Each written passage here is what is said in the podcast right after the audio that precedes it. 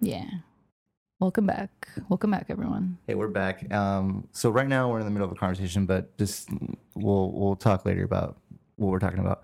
Um, but um, so yeah, the um, I don't know the value of life and death, and like we're so- like Socrates, like kind of like kind of just took it, you know. And I guess like he's right, you know, where like you know you have to like obey the law, Hmm. law is law, but I don't know. There's is there? I kind of feel like you're being a martyr uh, for some people. Like I don't know, not you don't have to die in vain or anything like that. You know. That's a that was a hi guys. I'm Christian. Nice nice to meet y'all. Thank you guys so much This for is having me on. Christian, our friend Christian. He is a philosopher, philosopher on the podcast. Philosophy student. Yes. It's a philosopher to me. I think that's a. you have you you know your stuff. I know my stuff point, a little like- bit. Yeah. Uh, I'm excited to to know um, most of it. You know, but right now I'm definitely just regurgitating information. I do. I have a question though. What like um. I guess like what evidence would Socrates have presented to persuade someone that it makes sense for him to die by the law as opposed to breaking the law? I guess like what arguments did he have for this is a just system? You know? Like why did he think that extreme democracy was that? Yeah, that's that's a good point to bring up against him, right? Because he was kind of assuming that this by following the law, this this law is correct, right? But that was more not his point too. When he died, more his point was, I know it's incorrect, and so I'm going to try to correct it um, through the means of through the means that I've been given.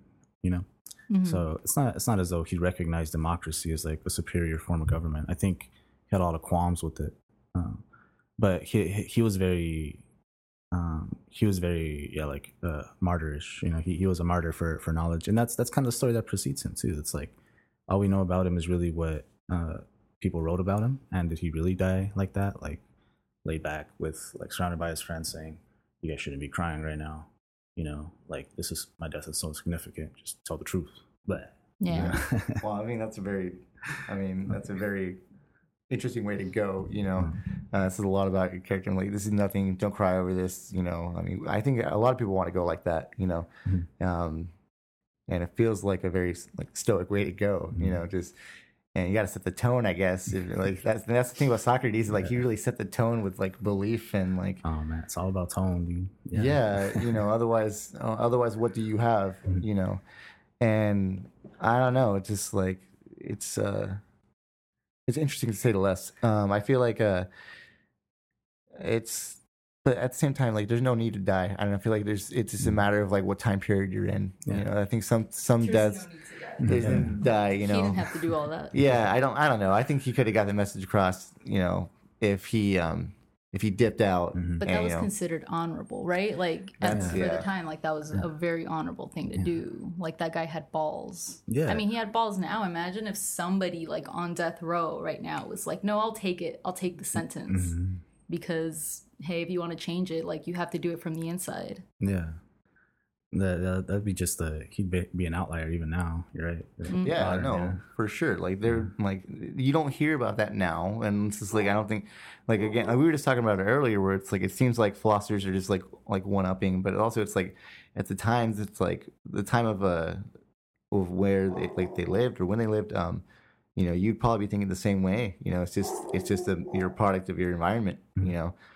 And it's crazy to think that like uh that, that way of thinking was was a thing, but you know it's kind of like uh, like I don't know with slave owners. You may be, you may have been a slave owner, you know, eh, back in the 1700s or so. Yeah. Yeah. And like there's a there was a point where um people they they just walked around thinking slavery was okay. Like we've had slaves for hundreds of years. My great grandpappy had a slave. Like I have a slave now. Like the slaves, they know they're slaves, you know. And then um, one big argument, I think, uh, I couldn't I couldn't bring up the name exactly, right? So I don't want to quote. But a big argument I think that was brought upon by the church was, well, slavery is more merciful um, than death, right? And that was one of the justifications for it. Like, wait, instead of killing them, just have them like you know uh, sow sow your fields for the rest of their lives and their children and their children's children. But at that point, is it better to die? You know, that's uh, that's the argument that an anarchist might say that it's like, no, it's better to you know die fighting trying to change it than then live the rest of your days for generations to come as a slave. Yeah, you know, it's um, it's probably better to just. I, don't know, I think it's better to fight for your right to party. I don't know. I think if you're gonna, if you're a slave owner, uh, if But you're if you're a slave, you you should fight. You know, Yeah. if you can. I get that. I do agree. Mm-hmm. But like you said, putting things in context of the times, life expectancy was like what? You know what I mean? Compared to now. Yeah. So He- I he mean that's a old, too. huge like factor that changes things. Socrates was an old dude. He was definitely like, uh, I guess there was a couple of people in Athens, like usually the ruling class, you know, because the more the more well off you are, like the less susceptible you are to like you know crop failure. Well, you're rich, you know, you can buy as much food as you need. You know, you have good connections, you can afford doctors. Like How old was he when he died? I couldn't tell you exactly. Uh, he was just old. He's just an old guy. He's an old dude. Yeah. You know. So so Plato was like was he the only student of his?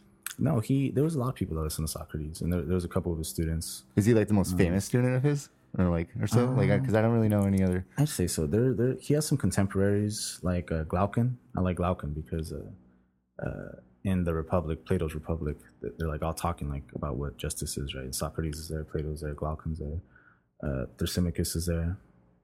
Um, Thrasymachus saw the social contract, like you know how societies function. You know, justice as like exploitation uh, uh, of the weak um, made mass by the powerful. You know, like laws are only imposed for the sake of the powerful being able to impose their power over the weak. So you should break them. Like if they don't, um, if they don't accustom to you, right?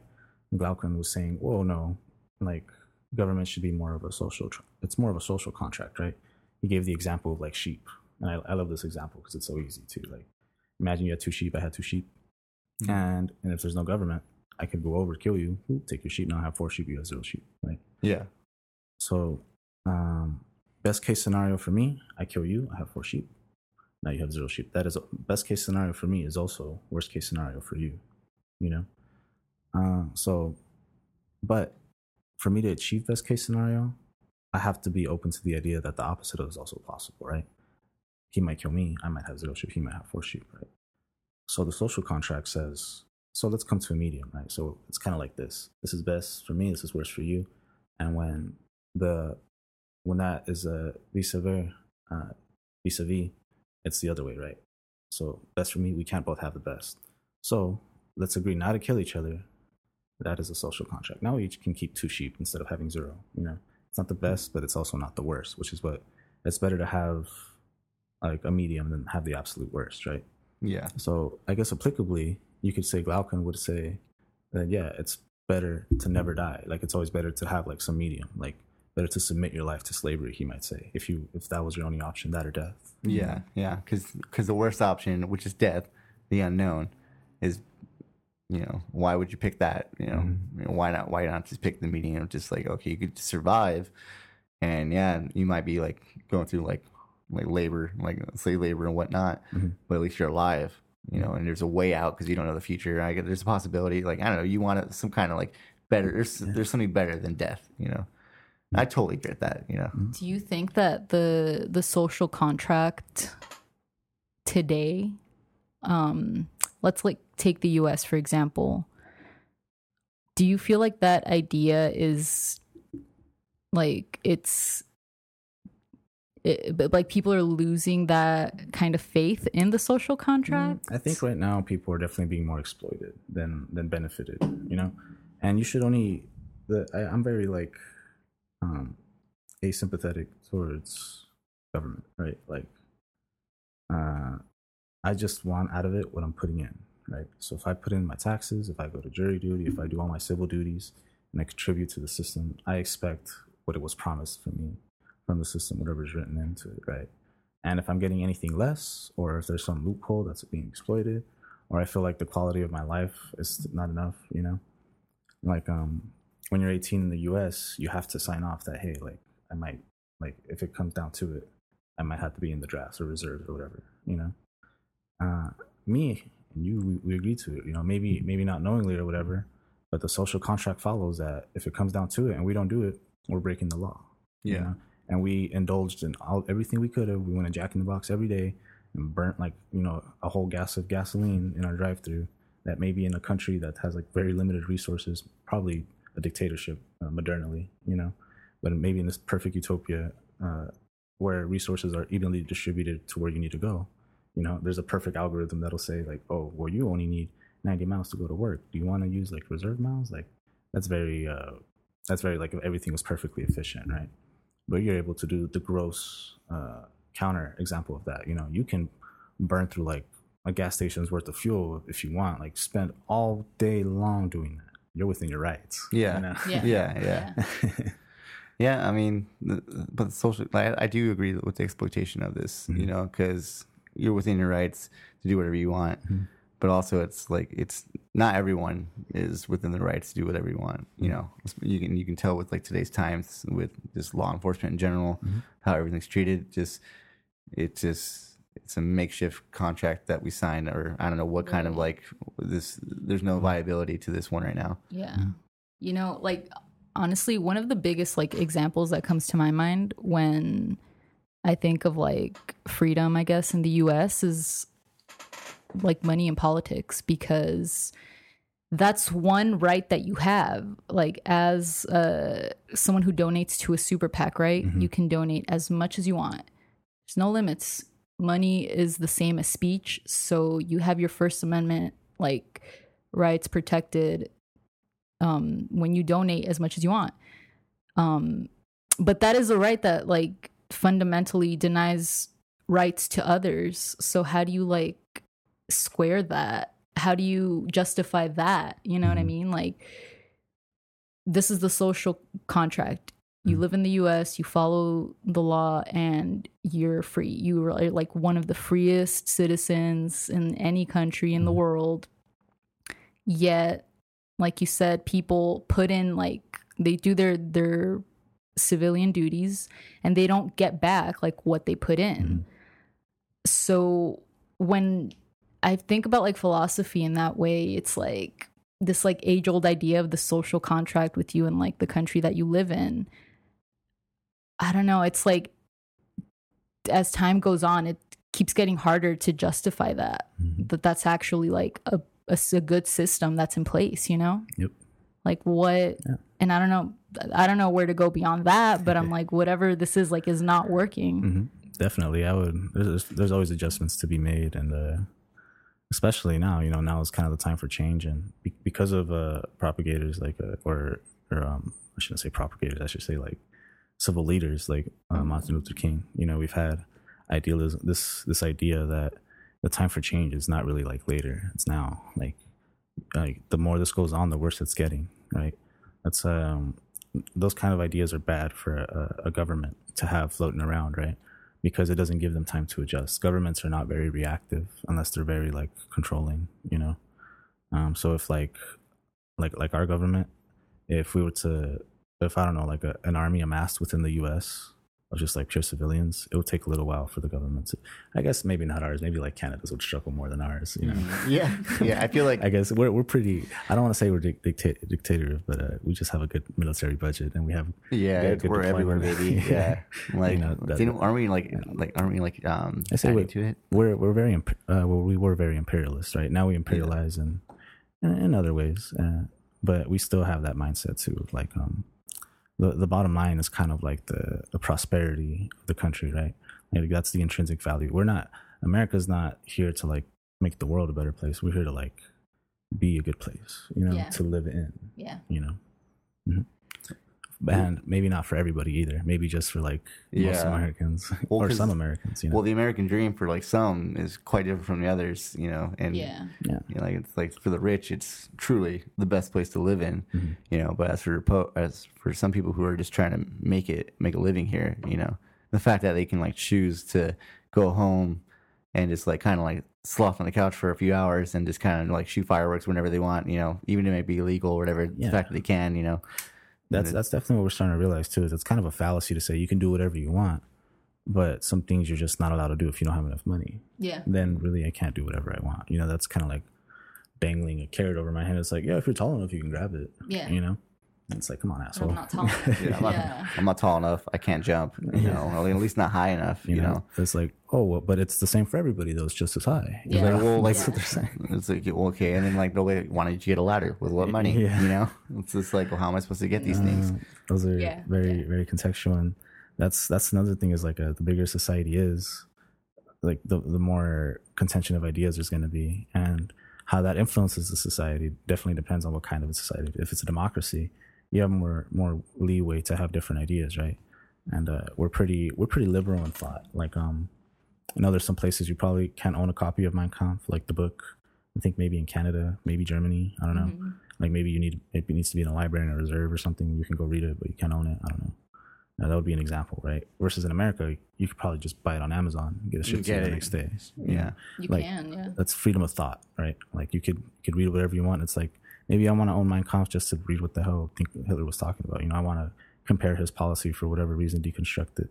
See, I mean, it's, you know, eh, he did he did rule Germany like for a bit, and you know he like I don't know It like just seems like important stuff to know. Um, but I guess it's I'm kind of with you on that, right? Mm. Like it does seem like he ruled. I mean, he was an important figure in mm. history. I don't think it should be like against the law to read Mein Kampf, but also when those ideas are put out Mm-hmm. As like, a recourse in like a very desperate society. and it's uh, the validity of like uh, what ideas might propagate from it, right? That's kind of what you're risking. Like, even if nine, 99 out of 100 people that read it, they know like this is a terrible book, one guy might get the wrong idea, you know? And that that's really like, how can you guarantee who's reading it won't get the right wrong idea? It's like, it's better just to like sacrifice the whole 99 reading it for, so for the sake of the one guy not, you know, reading it, right? But then I feel like it's important to, to just know that it's happened and know that it's there and have that that information openly sourced like i don't know like just make it just make it like not easy to read but also don't make it so that they have like control over it and they can rewrite it if they want to Yeah. you know like like that's kind of the freedom of information is uh is very big right because it's and it, it's, it's very uh it's very utopic to be like oh yeah this government is totally truthful like they know justice better than anyone they'll never touch it because they know that not altering history is the right thing to do right Yeah. like yeah. you know like that's not how governments work yeah. yeah yeah Do you think it's Mm. possible to like have dangerous ideas like that out? Like have like an do you know what I mean? Do you think there's like a lever that we should pull like an emergency? accessibility of ideas like that. I remember I forgot what comedian they said, but they were like, in 50 years, people are gonna look back and say it was stupid to like have the internet just accessible to everyone. Like, just have like we just have like six year olds with iPads, access to yeah or like no no I think we talked Yeah. about that too where it's like uh it's like I can't believe like Twitter and Facebook was a thing I can't believe they, they would just like do this all day yeah. you know like that's just how they lived you know it's just you know you don't you're not like people smoked you know all the time without before even like knowing that they you know You know? you know it's just uh, unprotected sex all the time you know in 50 just- years, people are gonna be like, and now they know they get cancer and they still smoke. yeah, yeah, yeah, and they still smoke. They're paying twenty dollars a pack. like, they're you even know? crazier than those guys before them. You know. you know what? It's interesting. Okay, like the, the thing about a cigarette is so interesting. The fact that like it's you are dying from it, and yet it's like you choose to go or like this addiction overall. I don't know. There's like the fact that like it can just like take you over, you know, and just make you do things that you never wanted to do. Like I was addicted to cigarettes for a bit, and like it made me just like it it, it just changed my mood all the time. Just You know, I watched that that train of thought makes me think of uh, Euphoria. Have you guys watched Euphoria? yeah, yeah, and that that whole idea that everyone's a- addicted to something everybody's a slave to something that's a that's an archetype that's like an, an, an, a metaphor that an analogy that's really just applied everywhere and it's very powerful. It's very reflective of like the human spirit like what it is in essence you know? What it is in essence to be a human is to be a slave to something is to be addicted to something always striving for that next thing. Um yeah. I was gonna say uh, uh just briefly uh, Schopenhauer. Um, That's that- what I was that- That's thinking. good. just, Can't just avoid it. Yeah, no, just because that's that's exactly what he said. Where it's like, well, look at the nature of life. It's kind of ridiculous. It's Yeah. kind of like Yeah. yeah. this is bad. Like The what, what conditions is, we're you know, in, you What is good for life is bad. Like in- generally, like kind of objectively. You know. Yeah. Um, maybe not objectively. I shouldn't say that for sure. Do you think maybe like the- like the source of like not feeling satisfied with that, like after like you accomplish something, do you think it's because like inherently, in order for humans to like make it this far, like it was always one obstacle to the next. You know, whether it was like us getting eating eaten from like some predator or something like that, or like us figuring out how to like eat, or us figuring out shelter the elements. You know, how to stand like together as like a tribe, or whatever. Yeah. Do you think it's just like the fact that like we had to always overcome new obstacles day in day out? You know, Mm-hmm. um, even till now. You know. Do you think maybe that's why you don't feel like that inherent need of satis- satisfaction? that's definitely a, a very that's that's a good archetype to bring up that that kind of idea that that that striving that survivalist it, it pushes innovation. Is very darwinistic right? And and it's good. Like no schopenhauer like it's actually a good thing. Like this is the essence of what it means to progress. Like without this everything would just be in stasis right? That's, well, that's kind of his point. Like everything was meant to be in stasis you know? Um but but yeah that's that's definitely the counter to him where it's like a progression is good like what else do we have but this you know uh, recently I saw an episode on the show that uh, they were they were it's an army about to do a big suicide charge, right? And the, the the commander's like, I have to do it because if I don't do it, they're not going to listen to anybody. And he says, Do you know why we're dying right now? It's for a reason. You know, like, do you know why we die? It might be feel like it's for nothing, but we die so that people that live will carry us on. And he said this because preceding that, he just like he was a commander, right? So he would send legions to die out like that all the time. And he said, "Do you see them like the, the dead people staring at you? Like they're wondering what they're gonna do, what you're gonna do with the life that they granted you. You know." So his his philosophy would be like, meaning is given to life by who's alive. You know, it's and but there is meaning there. Like people don't die for no reason. People die, and yet they're still remembered. Like you know. that kind Yeah, of well, I mean, that's what New Year's is all about. That's what that song is that you play every year at New Year's is all about.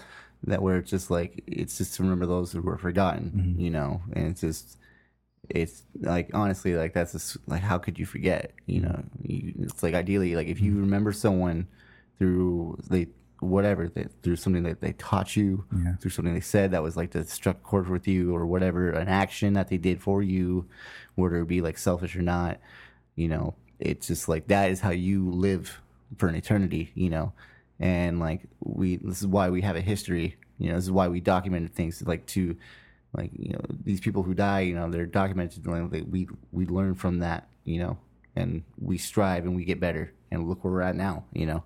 Mm-hmm. You- that's that's exactly it. Where it's like, how could how could you call this? How could you call this bad? You know, uh, think of the progressions just in medicine in the last two hundred years. Yeah, Like the the advances we've made is more than like maybe the rest of human history. You know, Yeah. but it's only be- technology even. but it's only because of like us banging our head against the wall for so long that we were able to break through it. You know, even if it was like the most, even if we're just throwing bodies at the problem, like Yeah. that's all we have. You know. Yeah, well, maybe achievements aren't so much about like our own personal satisfaction, but more so what do they actually tangibly do for people, you know? Yeah, that's a very utilitarian way to think about it. You know, where it's like maybe what is good for the, the greater of humanity. Maybe that's more Socratic than than uh, than, than liberal. You know, I don't know. I don't know. I guess Socrates is kind of I don't know. I hate to contrast him with liberalism. I don't know. I don't know.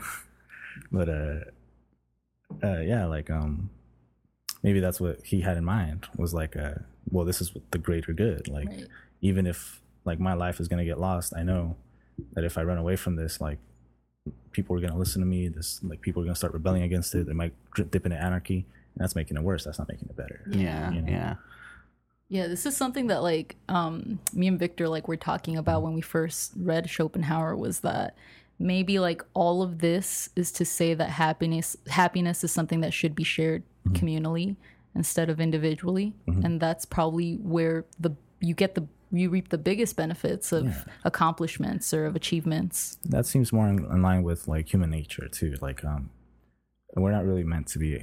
I say we as in a, a race, right? Not really meant to be like isolated, alone in thought, alone in like one in perspective. Yeah, Uh, yeah, yeah. I feel like very recently, like the seventies, the the age of like self, of individualism, has like propagated this ideal very much, where it's like we've kind of lost that spirit of, of, more unity, more like empathetic, more humanitarian. Now it's more about you know what's in it for me kind of thing. Uh, just Yeah. just in greater culture and and thought, you know, like people don't people are scared to like. Here, here's an example of like individualism being good, right? Like people being scared to I don't know, not wear uh like some shoes that are in, or maybe they can't afford them because they're poor. They get shunned, right? Like in a perfect society where everyone had the same money and everyone had the same shoes, like that would never happen, blah blah blah. But in the society that we have now, that happens, right? Where it's like, man, everyone everyone's wearing J's, and I got like the same shoes. Like they got a hole in them. Like I've had them for four years, right? Um, in contrast to like, uh, oh, dude, I totally lost my train of thought. that, that analogy took way too We were long. talking about like, the positives of individualism. Ah, yes. So individualism, right? In a society where people more valued like self worth. If you saw a dude like rocking, I don't know, maybe not the most expensive shoes, but something really stylistic, something really impressive, you'd be like, yo, that looks good. That is not bad, right? Or in the other society, that would be bad Yeah. because he doesn't look like everybody else. Yeah. You know? Yeah. but uh, the the extremes of individualism come at a detriment to societies for sure, where everyone wants different things. When it's like a society only has so many resources, you know, Yeah. and in one like ours that's extremely inefficient, the way we distribute resources just disallows for um, them to be maybe I don't know more properly distributed, you know, because for a society like ours to function, these indulgences are necessitated. Like we need like extra cash just to be able to throw around to make shit happen. Yeah, no, and And like that cash isn't like shaved off to feed like poor families or whatever. You know, like we're not that No, yeah, efficient. and it's, it's like for us to for us to be this country that like it's what like is like lives by in, the individual, you know, and it wants to be like this embracing like melting pot, or whatever. We don't give any, anyone the tools to really show off anything mm-hmm. because you know it's just what you like. Everyone is just buying like whatever they can, mm-hmm. whatever scraps they can, you know, eating whatever like easy like mm-hmm. processed food that they can eat. You know, it's making hard everyone for everyone to be an individual because with that comes stress and just you don't even get the time to become your own person. Mm-hmm. You know, because you're too busy just trying to live off you know whatever you, you whatever you got. You know. There- there has to be for a society like ours to function properly equal opportunity to realize merit your full potential right um, an idea brought about about that I, I read that anyway from a guy named john rawls. And uh, he was like a professor at harvard 1970 he wrote it in his thesis a theory of justice. Like for society like property function um, you, you need everybody amply. You need to set them up for success. Like why would you set people up for failure just because like you're cutting your losses? That's so inefficient. You like and especially in a society where you can't just straight up kill off people you know like they're, they're just like progressively losing more and more having them around. Like why would you not want to better their livelihood? And in accordance with that your government your entire state by having them i don't know educated i don't know trained you know i don't know Yeah. not starving and with terrible conditions you know? And then uh but then again like uh um that that really relies on the resources of the country right? And how they're distributed properly and how they can do. So it's like well we can't have the indulgences we have now if we limit the amount of i don't know sugar people eat you know? Let's say the diabetes rate triples right? And we and we're like cdc maybe we should like cut the sugar in people's drinks like you know it would help a lot. They're like absolutely not. You know do you know how the, do you know how the market would like fucking crash and burn if we did that Yeah. shit you know? Like, what if we made like what if we normalized like eight ounces instead of like twelve for a small, mm-hmm. You know, and made like a sixteen ounce a large. I'm sorry, know? just really quick. I said CDC, but that's the Center for Disease Control. that's, Oh, not- that's, yeah. that, that, that's I guess, my bad, I guess my bad. sugar's a sugar's a disease. Good I catch, don't good know. catch. But, um, I'm sorry. Imagine. Disease, Yeah, by the way. I mean, like it's addictive though, right? Yeah. You know, that's the thing. It's like like everything else. There's like regulations on like on uh on like cigarettes. There's regulations on alcohol. You know, like or at least like some kind of like something to go along with it. Like what there needs to at least be a conversation. You know, with about like too much sugar, sugar? and diet. You know, I definitely believe like diet needs to come up. You know, Yeah. Well, I mean, there's like, there's already been so many reports about a lot of the things that we eat have like, they pur- are purposefully like, they added addictive chemicals to it. Like fat in itself is like just sets off like reward uh, centers in the brain. Like, Oh man. and there's no, I don't know, that does seem kind of dangerous. Like I joke, Yeah. but it also does seem like dangerous to just people. like have no regulations around that, you know? you look at the stats, heart disease is like number one or two killer, Yeah. maybe three now with coronavirus annual annually. Uh, at least in the recent years, right? I say coronavirus, but if you look at like a ten year graph, coronavirus is probably down here. Heart disease probably way up there, right? But Yeah. if you look in the last two years, it might be like this. Yeah. You know? Um, and it's because of I, I feel like uh, gross overindulgence, and two like the, the government like they they're just not pushing hard enough to like limit people's freedoms. Like maybe you shouldn't be allowed to go to Starbucks three times a day, get an extra caramel frappuccino venti for yourself. Like, Well, like I mean, also how do you, though how with do you regulate that though? what you I don't infringing. Yeah. Yeah. Yeah, but like with that though, it's like I do understand. Like, well, you know, let's let's everyone let's give everyone the free will to like want to like spend their money. If they can spend their money like at Starbucks three times a day, and if they do, you know, I guess that's on them. But also, it's like let's give let's give them the chance to actually like recognize it themselves. Where it's like, Yeah. I'm not trying to fix your own problems. You know, am I creating a better human if I fix your own problems? Yeah. You know, I can see where it's like the argument is like, well, if you take away, if you limit those freedoms, where it's like, are they really learning anything, or are they doing it because you told them not to? Mm-hmm. Yeah, You know, and I, that's that makes a better, well-rounded human if Mm-hmm. you make if they find other ways. Like if you someone quits smoking, if someone like stops with the sugar and like gets their uh, gets in the gym, whatever, you know, eats a healthy like healthy diet, whatever, you know, that's on them. They like they did it. They made a healthier human. They can preach the Kool Aid, you know, and But also, like, sorry, go ahead. No, and I was just gonna say, I feel like that's a really good uh, view of like our prison system too. You know, like why would you intern people that need re- rehabilitation? You know, like you're not doing anyone a service here. It's very inefficient. You know, I felt like that. That's kind of the idea that where where you were coming from, and you'd be totally right. Right, like just limiting them, um, just like kind of restricting them as you would, like you would restrict a person's freedoms. Like you kept you keep them in jail so they don't do anything. You know, like um, the the the opposite of that would just be allowing it, but having like medical care and giving them like information. You know, making them and the way you do that is like through schooling. You know, and also by quality of life, just being able to afford good food because cheaper food tends to be like you know worse for you. yeah, No, that was exactly my point. That's Yeah. what I was going to say. That you also have to look at the society we live in, where we just happen to make a system where the easiest food to get is Mm. the most unhealthy for you and the most addictive at that. So you bad. know? so bad. Yeah, I don't know. Like, and like a good way of rehabilitation though is uh, like just legalizing drugs. Like, for example, mm-hmm. like a non-violent like drug offender, like someone who got like who got caught with heroin. You know, it's like, well, they obviously need help. You know, they obviously don't have the resources to like to live off like a functioning life because otherwise they like why would they be in this situation? You know, mm-hmm. I mean, like maybe they are. You never know, but. Mo- most people go to drugs because it's like it's all they can do That's all they have. you know, it's all they have, Yeah. you know. Mm-hmm. Like I mean, whether it be like someone who smokes pot every day or someone who's like going like for coke here and there or mm-hmm. what or whatever, you know, heroin or whatever, you know, essentially, you know, why are they getting like punished for like something where they obviously just need helping, you know? Yeah, what does mm-hmm. that say about like I don't know. This government does, does not is not able to provide like proper resources, you Not know. only that, what are they prioritizing? Yeah. You know what I mean? If not harm reduction. It's like, well, why can't they do it? It's is it because they have it and they just don't want to, like it's going somewhere else, or is it like they really, literally don't have the resources to do it? You know, Mm-hmm. those are two very different like um, situations, like uh, contextually when you're making legislation. I feel like you know, where it's like if if you're if you're a senator and you and you see the gross discrepancies in wealth, you're like, there's no reason. Like, what do you do with a billion dollars? You know. Like, what do you Give do? it to the cops. like, yeah, I guess. And they surround your house all day. Guns pointed out. Just kidding, guys. LOL. Christian, are you gonna watch the um, presidential debates? Yeah, I think so. Because I'm in a I'm in a Discord with some buddies, Mm-hmm. and we put on all the debates on there. Except the we we didn't watch the RNC. I really wanted to watch the RNC, um, but we were just all busy. Yeah. that was and it's like and it's not a priority. Like we do it for shits and giggles mostly. The the last big one that we were all really watching was the uh, was uh, the the camp the when they were counting the votes for the Democratic uh, for the Democratic nominees, right?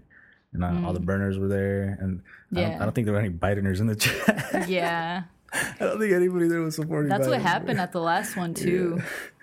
But it just uh, everybody was shook, you know. We, Yeah. At least, and and it made, me really think like, wow, everybody. This is like kind of a product of individualism. In my bubble, it seemed mm-hmm. like Bernie was going to sweep this shit. But I guess, and and like the majority of all the bubbles, they were thinking, nah, Biden's the man for this. Like, what? Are you kidding me? And like that wasn't even my my second choice, you know. Oh yeah, no. It's that's the thing. It's like they happened in 2016. Where like the funny you say like my bubble. Yeah, my bubble got burst in 2016 when like Hillary lost. I was like, Seriously. what do you mean? Like I was like, what? Trump won, and then it's just it, it's that California bubble that we're in, or like this little section of it where it's mm-hmm. just like you only know this because it's what you're surrounded by. Yeah. The whole like like I guess the country just like says otherwise, bitch. Oh, yeah, essentially. oh, who's a who's that other candidate that that he was like second in California? Who was it? Um, he he did it by like lobbying like a motherfucker. Some old guy. I think he was a mayor of New York once. Uh, Bloomberg. Bloomberg. Michael yeah. Bloomberg. Bloomberg was was Bloomberg was running, man. I was just I just thought it was scary how much traction he was able to get because Bloomberg to me was a total fucking joke. Like I, I don't like I I would much rather have even Biden over Bloomberg. I feel like Bloomberg is just like a more discreet like, Yeah. Trump, you know. Yeah. If anything, like more more like a face, which is good for the media. It's good for like maybe keeping the masses uh, temper lowered, but to what avail? You know. Yeah. Uh, Well, they're they're doing the whole thing of like running like a someone who's the same as Trump, but for the Dems. oh, in Bloomberg. could- That was like the. Yeah. Like rich dude, but he's Yeah. a Democrat. Shoots from the hip, like same stuff. You know. Uh, but I honestly I can't I can't say for much because I didn't I didn't keep up with politics. I'm not very well versed in politics. I'm not a political scientist by any means. But if fucking American politics or anything, it's entertaining. You know, It is. It's just reality TV. Yeah. That's that's all it is. and it's kind of sad. But you know what? That's kind of the result of privatization of information too. It's like now everything's commodity. Even the presidential debates can be commodified. Are you kidding Yeah. me? Yeah. Let's go make some money. Would It's you, all yeah. would you watch a, a Trump Biden Rogan debate? You heard about I that? heard about that. I, I'd seen a couple Joe Rogan podcasts, and he just seems like a chill guy to me. But I have no context on who he is, on his policy, what he thinks. I know something happened with him and Jon Stewart. Jon Stewart, um, he said that, uh, like, oh, because of coronavirus, like Joe Rogan's still trying to like he's trying his best to like have the fights somewhere, and he's like, you should just buy an island, call it Fight Island. And then Joe Rogan went and he actually fucking trademarked Fight Island, and like um he. I don't know if he's still in the works to make it a thing, but I know he was definitely looking into it. Yeah. well, Fight, is yeah. Fight Island's a thing, yeah. yeah, Yeah. Like like Dana White and like U like UFC and and everyone else, like um, they're all in it. Like the like uh, Rogan like commentated, like he's a commentator, I think for for UFC, and um, yeah, Fight Fight Island is a thing. Yeah, it's I don't know if it's like if they call it Fight Island themselves or like some other like rendition of like the name Fight Island, Mm-hmm. but um, yeah, essentially. Yeah. Yeah, funny enough, we were just talking about this recently on a podcast. Um, I forgot what episode, but um, we were yeah, Fight Island is a thing, guys. If, Fight Island in case you missed it last time we said it, it's a thing. Yeah. Um, that's just ridiculous to me. Another example of like the gross, um, like over, over like you could just do that with money. You could just buy an island specifically just to have fights for your, like you know, network. Mm-hmm. Like, what could we done out? What else could we have done? Like, do what necessitates having these fights over like I don't know, using that money for anything else? You know. But Yeah. since we're uh, we're so liberal, can't distribute money like that, can't limit purchases like that. And also, when you funnel money like that, when you say no to people, it's like a funnel, right? Like within the funnel is what you can buy, and outside of it is what you can't buy. Like bigger the funnel gets, with more money you have, right? More money you have, less like you can't buy is there. And I feel like every every um, system of government kind of has like a different chart. So like maybe the funnel barely covers the top. You can, you can do almost anything with no money, right? Mhm. Maybe it's kind of in the middle where like halfway through, like after you have a certain amount of money, you can essentially do anything. Maybe somewhere like straight down, like no matter how much money you have, you can't do any like the same amount of rights. You know, I feel like America is somewhere like uh, maybe top twenty percent. You can start doing whatever the fuck you want. You know, black market, buy a buy a nuclear warhead. You know, type of vibes at once you start making millions. Yeah.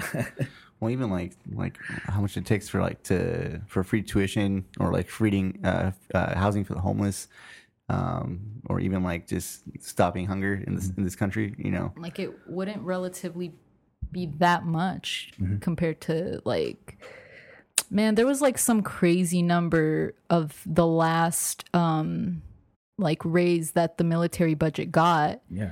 and that alone was like enough to co- like do um forgive like 75% of student loan debt or something crazy Mm-hmm. like that But yeah, how realistic it would be to like completely cut off the military budget in one year? Mm. Yeah, maybe not, right? But Mhm. like something like a dramatic drop where it's like now we're not building anymore. Now we're just like kind of maintaining. We're at, we're at a caloric maintenance. You know, I don't Yeah, know. we're at- to like, like Yeah. uh, Well, no, I agree because like enough enough of us like of our military like going into other countries. We don't need to be in like however many countries we're in. We can cut it by half. You know. And I mean, not only do they not cut it and just maintain it, they increase it. Like every time a new military budget goes through, it's increasing. I, I don't think like I, I've seen a year that it, like any fiscal year that it hasn't, you know? And that's that's a really interesting point to bring up. A really interesting statistic too. It's like, um, at what point is our military big enough? Uh, and because the, the bigger we have it, the more it's going to cost to maintain it. You know, it's kind of like an exponential effect. We can't just keep it at like 10 billion a year and then like, oh, well, like our costs are always the same. It really depends on like the resources, what's available. Uh, and if we're able to like maintain that amount of like that, that big of a thing, you know, the bigger it is, the more we're going to pump into it. And uh, suffice to say, like Earth isn't a place with unlimited resources. You know, like at one point, there's just not going to be anywhere to build any. Hopefully, it never gets to this point. Not going to be anywhere to build any more military bases on. You know, I mean, we've covered like so many countries at this point. Like, yeah, and it's bad. But uh, I think definitely there has to be a restructuring of thought and stuff. But it, everything's so tense nowadays. Information is so unreliable. Um, it's it's very hard. It's definitely a challenge. you know. Did you ever like um when studying philosophy brush on like any like philosophers that foresaw this like how how easy it would be to spread misinformation? Like was there anyone who, Yeah, you know, I think I say definitely like maybe uh, Plato's forms because um or Aristotle's forms. I believe it was Plato. Terrible. Those are two totally different people. you Like, you know more than I. but I know, but it's so bad that I'm getting those confused. But the the forms, I believe, uh, I want to say Plato. Uh, he thinks things have like three forms, right? And in a good society, nothing is allowed past the second form. Let me explain. The first form of something is the essence of it, right? So, and the essence of it, something, something that can't necessarily be made, right? So let's say like a, a, a table, right? A table like like this right here that we see. This is something in its second form, Plato would say, because it's es- in essence it's wood, and me and you, we can't make wood, right? Um, that is its truest form. It's its essence. The, the second form will be an imitation of it. This is an imitation of wood made as a table, right? Okay. Okay. I see what you're saying. Okay. The third form of something, as no no, would be like a painting of a table, because it would be an imitation of an imitation, and it would be farthest from the truth that you could get. So where what's AI on that then? Because like because essentially AI is what uh, an imitation of a human, but like just But but now it's like, what is a human? You know, what is it, guys? you know, it's like, a, is it that different from me? I don't think so. And also, AI, AI is very adaptive to to humanity because it was made by fucking. You know? yeah. Right. Uh, It's kind of like um, it's kind of like we're taking Darwinism by the fucking bulls. And all this. One generation was like 300 years ago, like, and for the last 300 years ago, like, and for the last million years before that, you never got past 40. 40, if you were past 40, you were old, right? yeah. last 200 years now we're going up to 100 you know next 20 years maybe forever what, what kind of shit is that Yeah. I mean like uh, it's funny to me actually It is. Uh, it's scary to me. I want. I want to laugh. I want it to be funny to me. But like, what honestly, what you bring up with AI is like that is like it's an imitation of consciousness. Like that's what we're trying to achieve with AI. And Where also- you oh, know, man. sorry to, to bring up more shows with really juicy applicable blockbuster metaphors of westworld right westworld Love it. loves to ask that question like whoa what are humans really but like imperfect ai and what is ai really but like you know an imitation of a perfect human you know? And what is humanity without flaw? You know that's that's kind of the next step we have to say is that if you want to submit to ai being the next best thing you kind of have to submit your humanity. You have to submit your, your pain. You know it's like now we were humans but if we're gonna like really take advantage of this we we can't call ourselves human anymore we can't have a moral argument anymore our argument has to be about efficiency and should it get to that point You know, that's Well, we want to like. I mean, like if you're talking in the sense of AI, this is like Mm-hmm. big stuff right here, big big stuff. Where it's like, well, you're probably going to start trekking space then, and you're probably going to start exploring, you know. And if I guess if you're talking in that aspect, then yes, if we're going to be complaining about efficiency, no more like stru- like suffering of human pain or whatever like that. We're moving past those things. We're moving moving past like physical limitations. We're in this digital world where like we, I don't know, maybe like we can merge with AI, you know, mm-hmm. and it's like become the optimal apex. And you know, once you submit your humanity, though, aren't you nec- necessarily submitting your rights as a human? Now you have AI rights. or is it like the will of like your I don't know your your body that to maintain it? I don't know. yeah, like, Uh, that's exactly it. It's like now where is your will, and the context of that, like if it's be able to be manipulated or whatever, that's that's a whole nother what if, you know. Um, if it's like okay, now you're an AI, like can someone necessarily control you? Like, no, maybe that's like way too hard, you know. Mm-hmm. Maybe that's like another hundred years in the future or whatever after that. but is it hard to control a mm. human if you can like physically make them do mm, whatever? Exactly right. Like You know? we we we had that at that point where like humans are just necessarily imperfect AI, and imperfect AI are easy to trick. You know. Yeah. Yeah. Fucking resilient motherfuckers. They Yeah. created AI. You know, AI, it's no, like that's the crazy thing. It's that's like you can't have one without the other. It's like like I don't know. It's like I, think of a like breaking uh, a code, right? Some codes be like 280 bits. I'm not a computer programmer. I'm not a mathematician, but you would need about a you need a quantum computer to break a, a bit code within like 200 or 300 bits or something. I think, right? Uh, realistically, within a, a good time frame. But if you double the bitage, there's like quantum proof uh, encryptions now where it's like even a quantum computer to to like get this to crack this would take like a thousand years or whatever. That gives me a lot of reassurance for security, but it also progression of, of knowledge is always going to be dangerous no matter what. Like that's just something you have to forfeit. If you're going to learn something, you have to you have to forfeit that this might not be for the good of humanity. Yeah. You know, like we might just be progressing thought for the sake of progressing thought, and humanity it, it can't like sustain this amount of thought. You know uh, a lot of people think that's also where governments kind of pump the brakes on people learning for that reason. You know, where it's like, well, if they know about this, then you know, Yeah. think of think of when like the printing press became widely available. Everyone started reading the Bible, going, "Wait a minute," you know. Yeah, started thinking. Do you think um, we could ever look at AI in a more positive light, as in like taking the best of both worlds? Like, let's say we're taking the best of humanity, like the happiness, the pain, the joy, all of that, but like the objectiveness of AI and like Mhm. the ability to like But if you're just happy, logical. and joyful all the time, are you human? Isn't it human to suffer? Isn't it human to die? I think so. I think if you can't die, then you're not a human. Yeah. You know, and to and to say that well, I'm a robot, but I like humans. You know, like maybe you came from a human, but you succeeded that. You were like a moth, some grumpy ass moth, and you came out like a butterfly. You know, I don't know. Like you're just not what you used to be anymore. And to try to relate to me on a moral grounds as a human, it's probably better not to listen to an AI, right? Because they're just not relatable. Think of think like Bill Gates recently when he made that video, like trying to guess household household prices on things. oh yeah yeah yeah. And he was, Mhm. was that it- was very robotic of him. yeah yeah yeah yeah.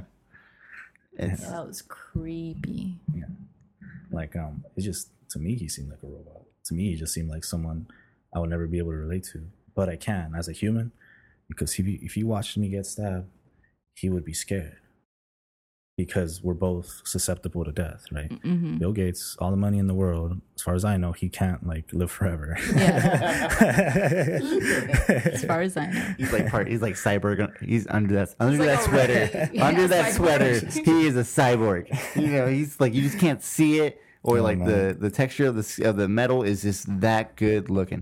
It's Yeah. always cold. That's why he's wearing a sweater. It's fucking metal, guys. It's always just a different color sweater. Like a man, but uh, what a what a great what a great and hopeful idea for mine. Because for me, progression of thought is always like, yeah, so fucking what? There's always gonna be that thing, but we don't know it's gonna be that bad yet. You know, that's the hopeful part, and that's that's another aspect of humanity is hope. Like, could we could we assuming that we take everything away, we just assume those are all bad, right?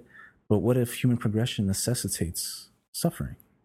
What if we could only reach we could only be at the forefront of where we are now because of how we push ourselves to the limit if we just become completely machine and robotic, everything will have a set pace. It's like it's like I said with the quantum computing, right? Um, if you have everybody the way they are now trying to crack that thing, you know, maybe maybe it won't take a, a thousand million billion Mhm. years, right? But if everybody is perfectly efficient, perfectly doing the same thing, the computer will say it will take 36 years for us to do this.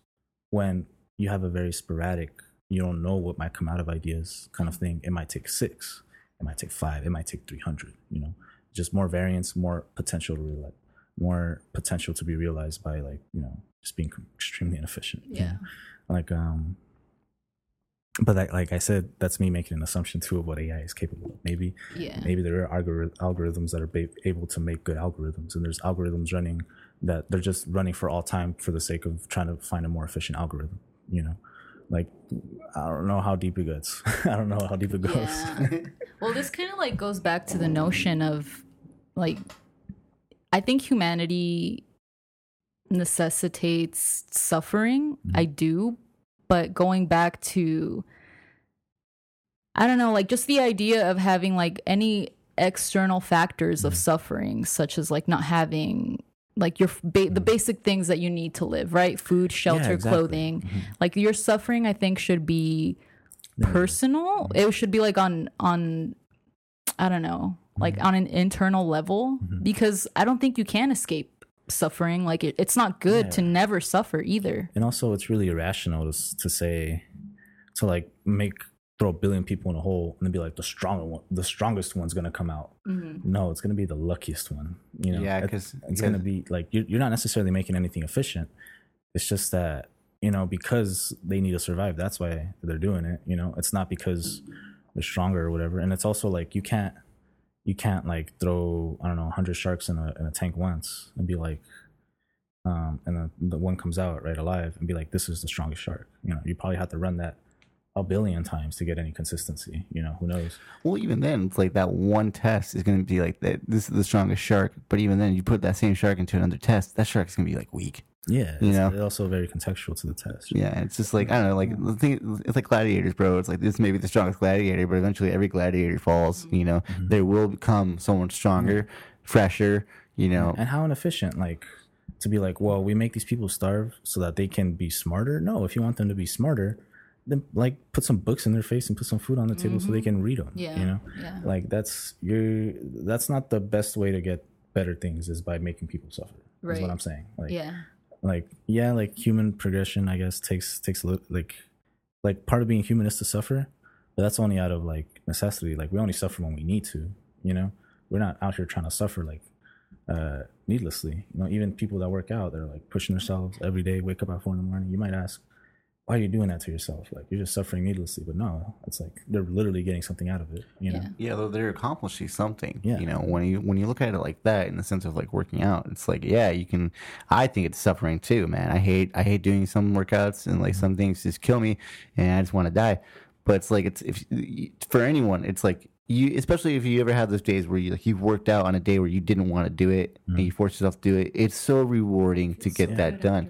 It's just it's something that's like you just feel so good and confident the confident. rest of your day is better. Yeah. yeah, yeah, seriously.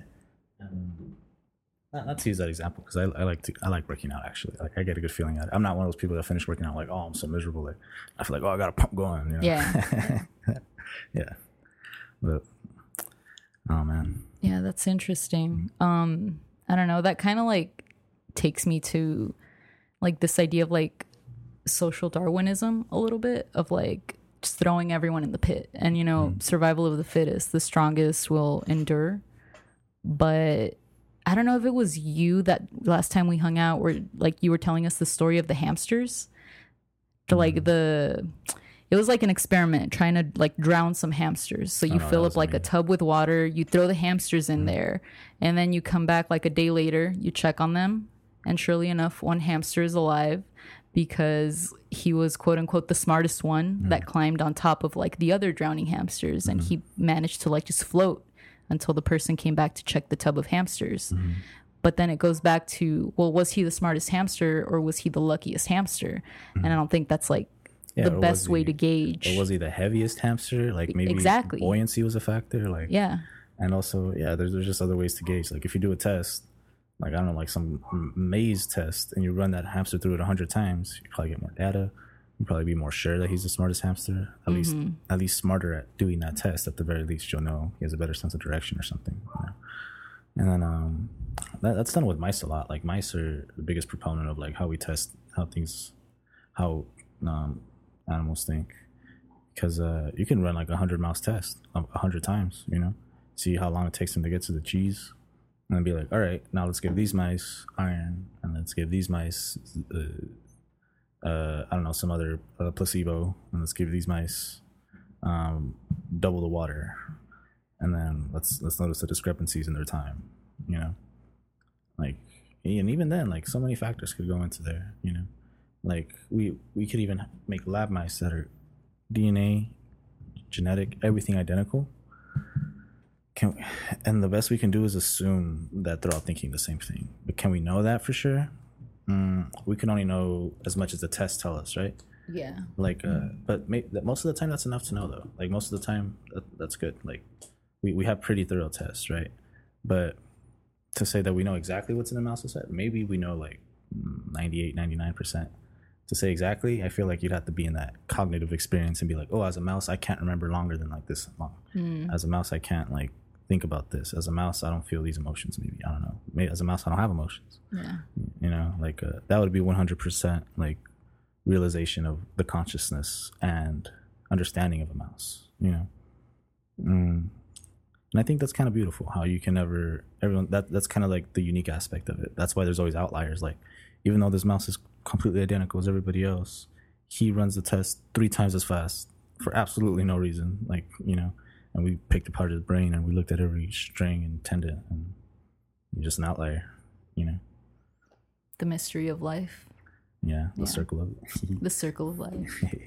but yeah that's that's that's kind of the beauty of it and like if everybody's a robot will that happen do you get outliers in a in a mechanized society no you get defects Yeah. right That's a great point, actually. Yeah. Have you seen I, Robot? yeah, I was just thinking that. no but i remember i, I never watched um it, i think it's code geass where it's like Oh, Code Geass there, right? yeah where they they would like detect when someone started having like anarchist thoughts and they'd be like we gotta go kill them before they like before they like they might overthrow the government right Well, isn't that like what like Neuralink is all about right now? Where it's like I don't I don't I haven't read up on it too much, where it, but apparently isn't like Elon Musk trying to do like Neuralink this thing where it's like uh you can get inside like someone's head or like we're all like kind of like connected like that It's and we know it weird like because I watched the I watched the live stream with my buddies and he was late. He was like 45 minutes late. We were pissed. we were on time. We were on Pissed the at stream. Neuralink presentation, bro. What the fuck, man? Like we they- had to, we started drinking without you during. no, seriously. I was already pretty tipsy. I was like, "Come on, man! I got all day." Like, and that was oh, it was fun. But uh, and it's stupid because I still didn't get this stupid pic to come out. Like, I was like, "Y'all were late. You couldn't get the pic to come out. Are you kidding me?" Uh, but anyway, yeah, I watched it, and when I watched the, the list of like what it's supposed to cure, it seems like he's trying to get at everything, everything that goes wrong with the spinal, the brain. I don't know, like depression, anxiety, back disorders, like pain. He just, he just, it's kind of like it looked like snake oil to me, like a snake oil presentation. Like, Yeah. come on, come on, like all this stuff's gonna be. And also, who wants to not ever be depressed or anxious? That's Too much is is not good, know but it, mean? those are things you need. hmm And then, but but what gauges it as like too much, and for who? You know, like you, that's kind of a personal choice. You you kind of the only person who can map their own emotions the best is yourself, and even then, it's so hard to like know what you're feeling. Yeah. Yeah, I think if that ever got mainstream, you would definitely have like those purists out there who are like, "I'm not going to taint No, the human yeah. brain or the human body at all. We're just going to evolve in the way that we were supposed to." You know, I can I can totally I'll see that. Die anxious as hell. My yeah, kids will too. well, that's I feel like well, I I, I kind of feel like that would create a A separate. panic attack. I'll, Yeah. I'll die. I'll have a panic attack till I die. I don't give a fuck. But like the thing is, I think with it though, is if you create a divide, and then, let's say if there's like again, uh, this is all just ifs and whatever, you know. But if there was like a neural link and everyone it caught on, where the majority of the population just had it, and you had a small amount of it, a small minority of just like purists out there, I feel like the human brain would naturally just evolve because it's like it knows it's that it's not the the top dog anymore. You know, Yeah. it would probably find some other way, like where it's like like competition. You know, mm-hmm. it's like survival of the fittest kind of shit. And I feel like it would it would kickstart like you know But to say it would submit to power, man, that's Yeah, I don't think the human mind can do that. You know, not, I don't. Yeah, that's the thing. It's like if you're gonna do that, you're just not human anymore. That's that's just fascinating for me. It's like we've been running on the same plateau. Yeah. That's like ever since like we got out the water. Like not now we haven't had a step up like this. I don't know. Like since like all the all the other bipedals uh, humanoids died off, and we were kind of like the dominant ones. To you know, there was like two different um, uh, two different categories of humans that were going around, and then us, I think, Homo sapiens, Homo, Homo sapiens, like trumped the other ones, which like more Neanderthal, like you know, with the defined eyebrow ridges and stuff, like uh, race of humanoids. I don't know if it's because we were smarter or whatever. Like I'm not an anthropologist, you know, but uh, but since then, like when have we had to step up like this? In in thought we have, but now Yeah. it's not even a thought; it's in progression of physiology. Like this is stuff we could only do by like genetics. And even though recently we've been able to like splice stuff, and uh, I think CRISPR is what it's called, the genetic modifier, where you can like uh, have a designer baby. They call them. Oh, okay. I've heard of this. Yeah, Yeah. What, like choose your baby's traits? like it's eye thing? color and I don't think like, it's legal, and I don't think you could do it Yeah. Right. I just say like it's possible to do because there was a twin and uh, it came out of China where they have a they have a lab for this stuff, and some twins were born that are immune to HIV. Like these babies cannot get HIV for the rest of their lives, and subsequently AIDS. I would assume. You know. Well, damn. I mean, like, yeah, that's that kind of stuff uh, is is interesting in the sense of like, well, I mean, if we can do that, you know, shouldn't we? Isn't like, would it be in the sense of like it's like LASIK eye surgery where it's like, why wouldn't you do it? You know, I was uh, I was listening to uh, Exactly. Yeah. What, to, what- uh, where- where's the medium? You know, where's the line? Yeah, no, Yeah. exactly. Because like, um, yeah, I was listening to Lex Fridman on the recent Rogan podcast. He's like a AI, uh, uh, AI guy. AI guy. Mm-hmm. He has a podcast out there as well. I don't know if you guys are interested in, in, in AI, but if you want to check that out, there's Lex Fridman. Um, but he was talking like where it's like, yeah, it could be in the sense of like LASIK eye surgery where it's like you're scared, you question it, you don't know if you should do it, but then you get it, and people are like, I can see clearly. And then like the next week they neglect it and like they're back on like Twitter complaining about something. You know, it's just like it's like where like you got used to it like immediately. Like the gift of sight has been bestowed upon you, but also it's like it's your your body just being like, oh, okay, I'm back. To, I'm I'm I'm Yeah. I'm comfortable now. I'm I'm with it now. I don't you know, why I'm used to it. I don't know why that reminds me of like the miracle of Jesus when he like cures a blind man. Uh, and blind man's still like susceptible to sin. Yeah. You know? He's like, well, I'm still broke. Yeah. Still broke. Like, I still can't lay. I still can't get laid. Jesus, how about that? You know? and like a lady in a coin purse. All right, but I don't have a house. you know? and he's like, boop, boop, boop, boop. Like, maybe, I don't know. Maybe there's some religion out there where that's how it works, you know? Maybe. That'd be tight. yeah, that'd be cool. Maybe I'd join that one. but religion's tight. I like religion a lot. It's interesting. It's very interesting. Yeah. I think um I think I appreciate what religion does for people, but it reminds me of the this is a very platonic thought, like Plato Plato-esque thought that like there can be like truths or or like things in society that aren't true, but like like myth that are there to guide society a certain way, right? And this is kind of how legends and mythology functions, especially in religion like um where we don't necessarily necessitate right we assume all these things happened and then we're supposed to draw meaning from those assumptions you know versus like knowing something is necessarily true and then knowing that this is consequential right it's like induction versus deduction you know deduction is like well this falls from this and then that, this follows after that and induction is kind of like well we know these things you know so we might assume this other thing Mm-hmm. right? If I know Victor is really good at soccer, right, I can induce that he might be good at basketball. But can I deduce that? No, right? If Victor has uh, less than four tires on his car, but more than two, I can deduce that he has three tires. You know, I Yeah. know that for sure. Uh, By the way, I'm not good at soccer. I'm just not. I can I can run. I can run. I mean, that's important. That's Yeah. very that's very important That's in good. soccer. I feel like that's more important than being good at soccer. yeah, just as long as you run. yeah. Yeah. Imagine someone that's like, I'm not good at running, but I'm good at soccer. Like what? Play any sports? no, I, I definitely don't play sports. Um, I like playing sports. Like when I get invited, like I'll toss the football. I play baseball. I like I like playing baseball. Um, I think sick. mostly I play basketball because my little sister plays basketball. She's on a team and she's really passionate about it. You know, like uh, her team gets far and she was she was point guard, so she was like moving around a lot. And, Mm-hmm. and she was always on the court. They, she was like one of the star players. We tried to go to her games uh, before COVID, um, and she she's just she's really in love with it. You know, and whenever someone has a passion, any passion at any age, I'm just like, wow, you go. That to me, that's why it's so hard for me to to to believe in people like Schopenhauer. It's like, how can I see the human spirit in a negative light? You know, this is such a positive, powerful force, and it's kind of like the essence of of, of progression. You know, it's mm. like if without without trailblazers, without people putting their 100% into it, because it takes that takes thousands of years of people putting their 100% to it to even move forward an inch. You Yeah. know, so like people actively doing it, like, well, I'm gonna give it all I got.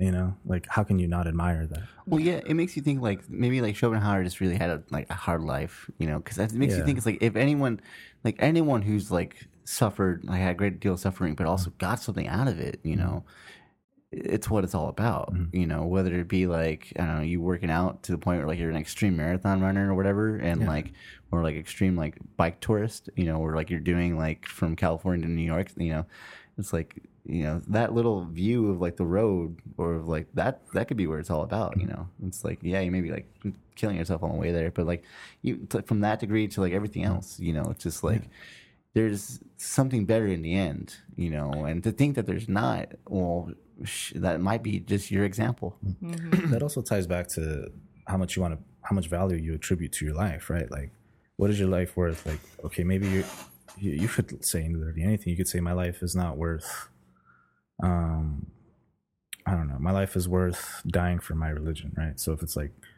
if i don't die then christianity dies off then it's better for me to die i could die happy right it's like i die or my son like i might die for my son you know it's me or the stranger I might let the stranger die you know what do I know the guy? Uh, it's the president. Uh, do I like the president? If I do, I might I might save him for my life. Mm-hmm. Uh, I don't know, something dramatic, like, and it's like why? So it's like mm-hmm. obviously your life is not something of intrinsic value, and I think this could be said for most humans, even if their life is the most like valuable thing, and even if they wouldn't die for like their country or whatever, their sons, or even if they wouldn't, there's still other values that they attribute that that are on the scale like maybe like the other ones maybe like their son's life is like right under them you know? It's like oh mm-hmm. man sorry kiddo you know like i almost care about you enough as much as i care about myself. That's fucked up to say Caught me slipping. yeah. Catch me i have another one another one. Oh, it just like it really seems like Schopenhauer was like preoccupied with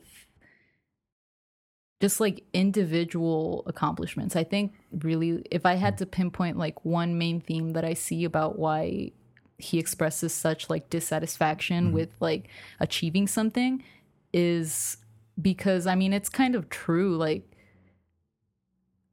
happiness is fleeting, right? And I guess you can say the same for an accomplishment that you have, but uh, going back to if it's communally shared, if you make an impact like beyond yourself, even just like your family, your friends, the people around you, the thought of that, I think is worth it. I think that brings Yeah. That satisfaction and that like closure to the more so desire. his point was like um your your desire comes from you. Like to me like like seeing my family f- happy is like good enough right? And like I'll, I'll i might do all these atrocities or i might submit myself like a say i'm a butcher right? Necessarily schopenhauer would say like it's very unnatural you know for you to like slaughter animals all day for the sake of feeding your family slaughter one feed your whole family right but like that's not exactly how it operates uh, for societies anyway. And I feel like that's another part of Schopenhauer's philosophy is that like he, I feel like he assumes more on human nature when it's kind of contextual to society, because it is possible to have a society that, well, actually not for Schopenhauer, it wouldn't be possible to have a society that was like perfectly in line with nature because uh, he would say it's completely unnatural to have consciousness at, at all. So if you want to be aligned with nature, you have to be unconscious. It's necess- like like a human, you know yeah. is conscious anyway. Because I guess there's other kinds of consciousness, like a pig's conscious, like totally different from a human conscious. Yeah, goes without saying, I guess. Well, even then, like like some humans, like I mean, like it, I can see a tree, but like my my image of a tree can be different from yours. You know, it's just Ah, yeah, that's why. Uh, that's why Plato thought that the forms, the third form, was so bad because it's like, what if there are no trees but only pictures of trees everywhere, but it's just a willow. When you see a pine tree, you can be like, "This isn't a tree." You know? But yeah. essentially, though, it is a tree. They're both made of wood. They both have leaves. Yeah. Composition might be different, you know, but the truth is, one's a willow, one's a pine. You know. Well, I mean, like I think you can say the same thing about like everything else, like with race, like with humans, oh, you know, with like every like like you can say the same thing with dog breeds, you know, you can say the same thing with flowers and everything like that. If you can like strip it down to that, makes like well, yes, like this is a, this is something different. This is a different species of a tree, mm-hmm. but in its essence, it's still a tree, mm-hmm. you know. In its essence, like a human is a human, whether what color you are. Man, that, and that's so interesting to bring up because like just throughout like US history there's been like different categories of like ethnicities that were considered white at a certain point and at other points not. Yeah, like nobody, or not. I, sh- I shouldn't say nobody, because somebody taught me this, right? so obviously somebody had to know that Irish people were like a, a huge uh, during during the gold rush. Yeah. like their migration over here, Irish people were hugely discriminated against. Like, I think because they were Catholic. I'm not sure. Yeah.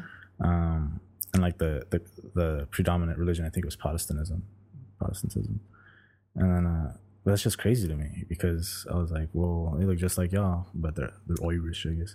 And how do you how do you distinguish like an Irishman from another Caucasian guy? Is that racist of me to say? You know, it's like um, It's all artificial. You like, know what I'm all saying? man made. you know what I'm saying? categories. Like uh, also, I know there's a discrepancy in culture, which I think is kind of gross and pretty uh, unfortunate, like between uh, light skinned black people and black and dark skinned black people. Yeah. But that's very contextual, you know, because uh, historically, dark skinned black people were treated much worse than Yeah. light skinned black people, and that's why that's that's kind of sprung up, and it's kind of like gross that it's that's accumulated and it's set into our culture. But it's con- it's a consequential effect, right? Well, it's interesting because like if you had a light skinned black person like back in like the slave days, it'd still be like they'd still be treated the same way. Yeah. Doesn't matter It's just because they're light skinned now. That's so that's just what the times of where this is coming from. Yeah. and um that's just that's just such a such a gross like you said polarization such gross and and i think when it comes to a society like ours too it's easier to control thought when there's when there's bubbles of thought like that like i i place myself in a very fine bubble because when your bubble gets too big then it has Yeah. movement now it has power right when people start to realize oh it's not about race so much it's like it's more about like who is granted um, privilege who's granted right versus who isn't granted right right? Bare bone that's what we want here. That's what we're looking at. Not whose skin is what so who deserves what you know? Um and, but the more individualistic you are the smaller your bubble the harder it is to get that message across because you're like oh can't can't fuck with these people. Nope. Oh, can't fuck with these people. Nope. Yeah. i'm a kind of like a And like as ridiculous as some of these categories are sometimes people still adhere to them, Mm-hmm. you know? Yeah Like just throughout time there's always been like You know, those as an American during World War II going on, probably freaking Germans getting harassed all the time and Mm-hmm. shit, you know. Japanese people, that, that's the whole reason they were encamped yeah. in, in America was because they were like, they're scared of treason. It's like, well, what do you mean? We're Americanized as hell. Like, we're not like loyal to the, we've been, Yeah. we're like second generation. you Yeah. know? Yeah. There's, there's like literal fighter pilots in your military that are Japanese. Like, you'll let them die for you, but you won't let us like live normal citizen lives. Like, that- Right. that's that's that kind of discrepancy has always been present in America, and I think it's because it's to their advantage, right? It's easier to rule a bunch of like small secular communities and one giant community that thinks the same thing versus what you might think, right? So if that community, that giant secular community, managed to to overtake the government or like uh, I don't know, invade them or or influence them, right, to their point, there'd be no problems. Everyone thought the same thing. Everybody Yeah. agrees on the same thing. That's not how nations work. You have you only need two people to build a nation and they're gonna disagree on shit. You know, like imagine 500 million people or however much, billions of people even. And uh, at what point do you start like getting too inefficient? You know, at one point where it's like we can't tally up 500 million votes within an election period. Uh, the population goes to Mars. We can't tally up 8 billion votes in an election period. You know, the the United Empire of America that's taking over the whole world now. Like democracy is just going to be a non sequitur unless you get into AI and stuff. Then government, governing, and efficiency, yada yada. Right? That's a big what if. But contemporarily, Governing through AI. That's just like Imagine. cast your vote. It'd be fair. just touch your Neuralink. like text your Neuralink, text here, like, You can like text, text, text. Well, I guess yeah, you can text it now, but like, um, imagine like touch your Neuralink, left for Biden, and right for Trump. touch your and then toe, whatever know. you, whoever, whatever the majority is, like everybody's gonna be set on Republican mode for the next four years, and then we'll do it again. Yeah. And then, but then once you've been set on, That's terrifying once too. you've been on Republican mode for four years, like you know, like why would you ever vote Biden? Aren't you completely brainwashed? Like, does democracy even still function the same way? Probably not. Yeah. Yeah. Probably, probably need some other form of government. You probably need. I think if anything, there's no way. Like if AI was in the picture, you would probably have AI as a third party to like officiate Mm. it, if, to just officiate it all. the third party is AI. Yeah, and they're like they they they would have to like pledge to us and like show how it would work and be like it's to show it's like you can't hack this shit humans because we're AI and we're smarter than you, bitch. Christian, have you ever played this game called Detroit Become Human? No. Oh, I feel like you would really like it. Yeah, it's pretty cool. Yeah, it's about like AI and like the morality behind like treating AI as like if we ever get androids in the future with like built-in AI, treating them like as second-class citizens because that's essentially I think what would happen.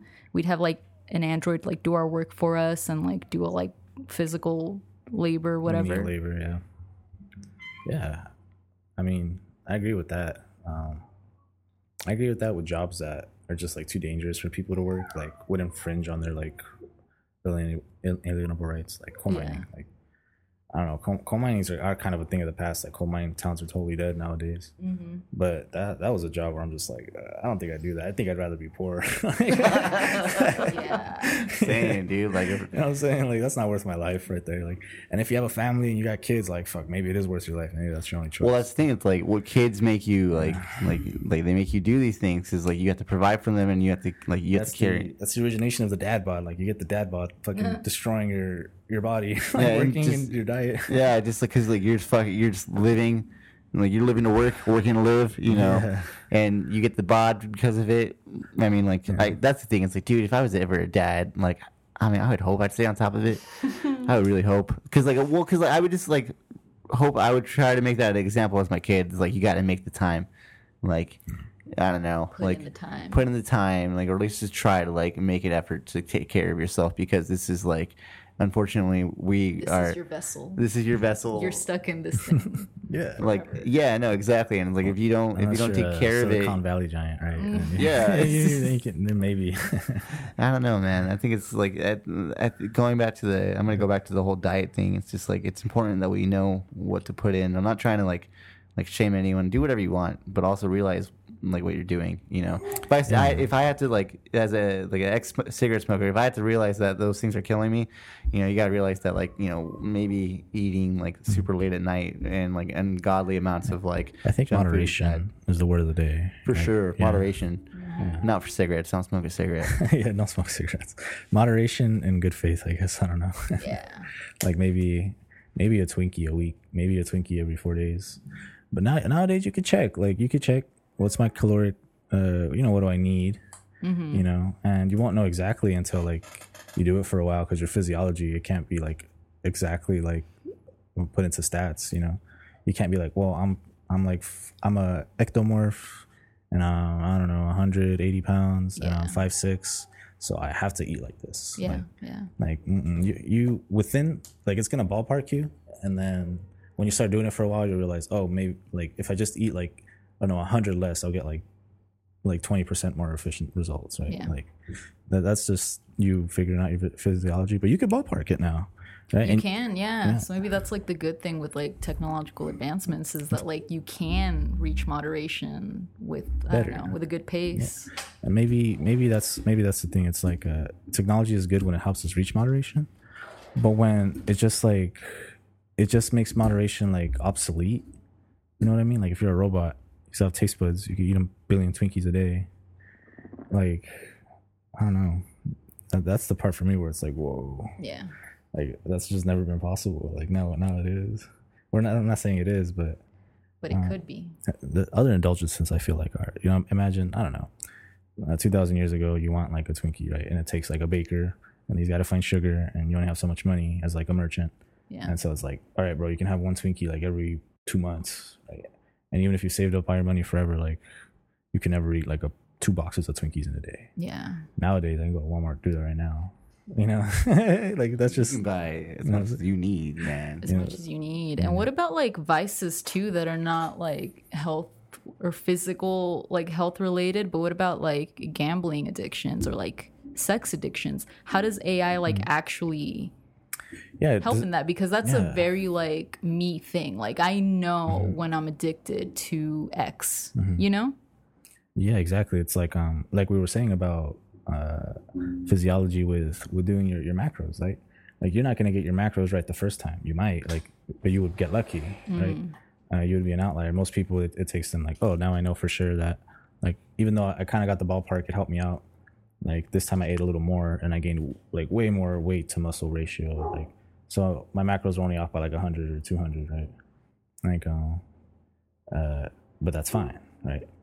when you apply AI so so strictly, so like dictatorially, um, the consequence might not just be, you know, where it's like uh, when you're dieting, the consequence of you being off by 200 is like, oh, you just didn't gain that much weight this this week, right?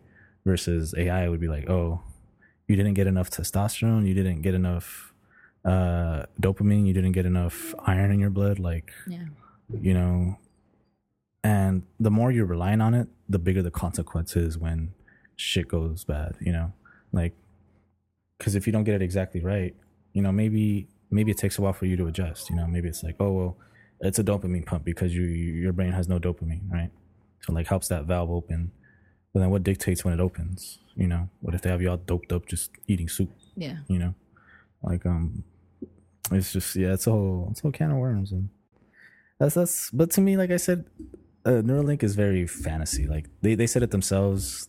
Like they it's like uh they don't even they're not even like halfway there. Yeah. you know like i don't i don't say i don't i wouldn't even say they're like a tenth of the way there where they want to be at you know? They're they they can use it in certain ways and the idea is there like they're starting but just like the technology isn't there Yeah. you know Maybe another 50 years. You know, who knows? We'll be halfway there. maybe Maybe. but it's just scary to think of the possibilities right because that that's kind of what human potential what allows it to is imagination you know it's just like well imagine a world where everyone had this magical device implanted in them that helped them all think the same and took away back pain and and uh, anxiety for only like 69.99 you know or i don't know and then you put, put this thing on your head and, like without imagination obviously that would never come to fruition right uh, a machine with no imagination with no root to make open ideas just won't think of that shit. Yeah, You know? yeah. And so even in a billion years, that might just never happen. Versus now, where it's like, even though for the next 50 years, this is going to be hella inefficient, and a lot of people are going to die, we're going to figure this out. And for and then the next billion generations after that is going to benefit. I don't know. So it's all, no matter what, this is worth it. You know, if that's what you think is worth it, is uh, the future more than what's worth it now. You know Yeah.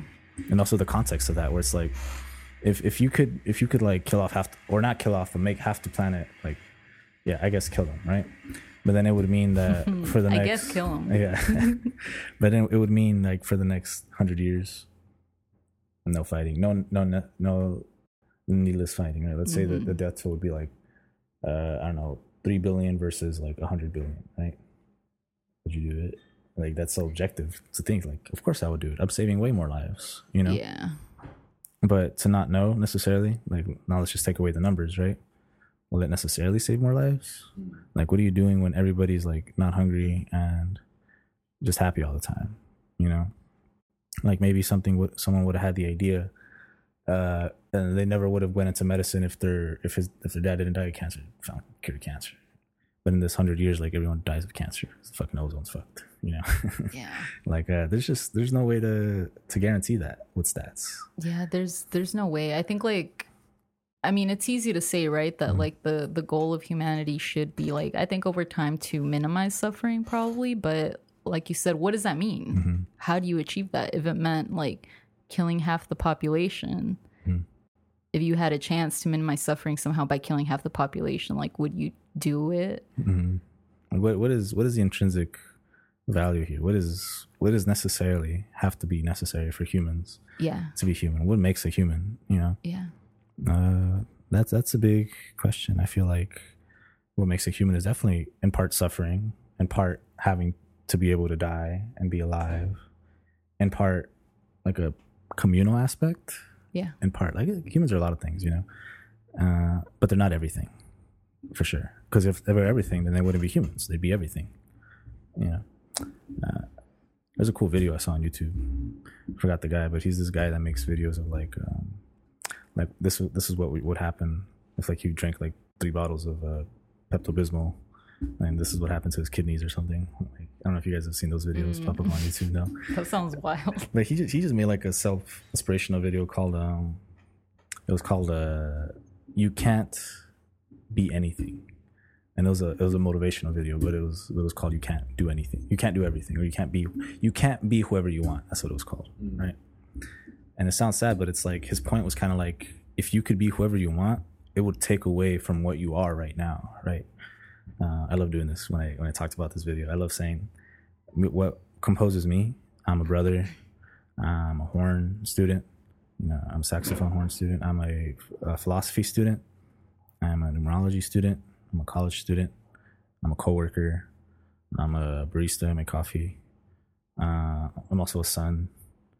Um, let me see. I did skate. You know, I love weed. I play video games. Like these are the components um, that I don't necessarily have to be, right? But they are what I am composed of, right?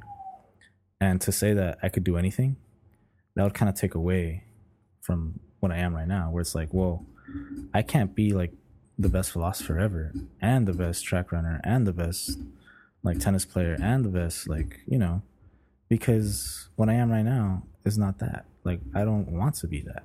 Like you know, but even ah, but I, I think it goes beyond that too, but beyond what you want, right? I think it goes into what you are. You know, what I am right now, I am not the fastest track runner in the world. I could probably train the rest of my life and find out, like once I plateau. But at one point, I'm gonna be at Worlds and I'm gonna be like, yo, if I train the rest of my life, I'll never be as fast as this guy from Uganda, right? He's just got the moves, right? He's just born for it. Like, but it turns out I'm the guy that's gonna cure cancer. Like, maybe I'm not a scientist. Maybe that's not what I like. But if I apply myself and embrace who I am, I can get a lot more potential out of it. Probably help a lot more people around me. That's kind of the compromise I feel like I did with with school. You know, like I I love philosophy, but am I the best philosopher? Mm, Probably not. You know, deductive reasoning, uh, while it is uh, my strong suit, I feel like um, the, the other components of philosophy, like there's just people that are better better logicians, you know, better uh, better uh, estheticians. I know that's a totally different. Like that's those are people that do like cosmetology.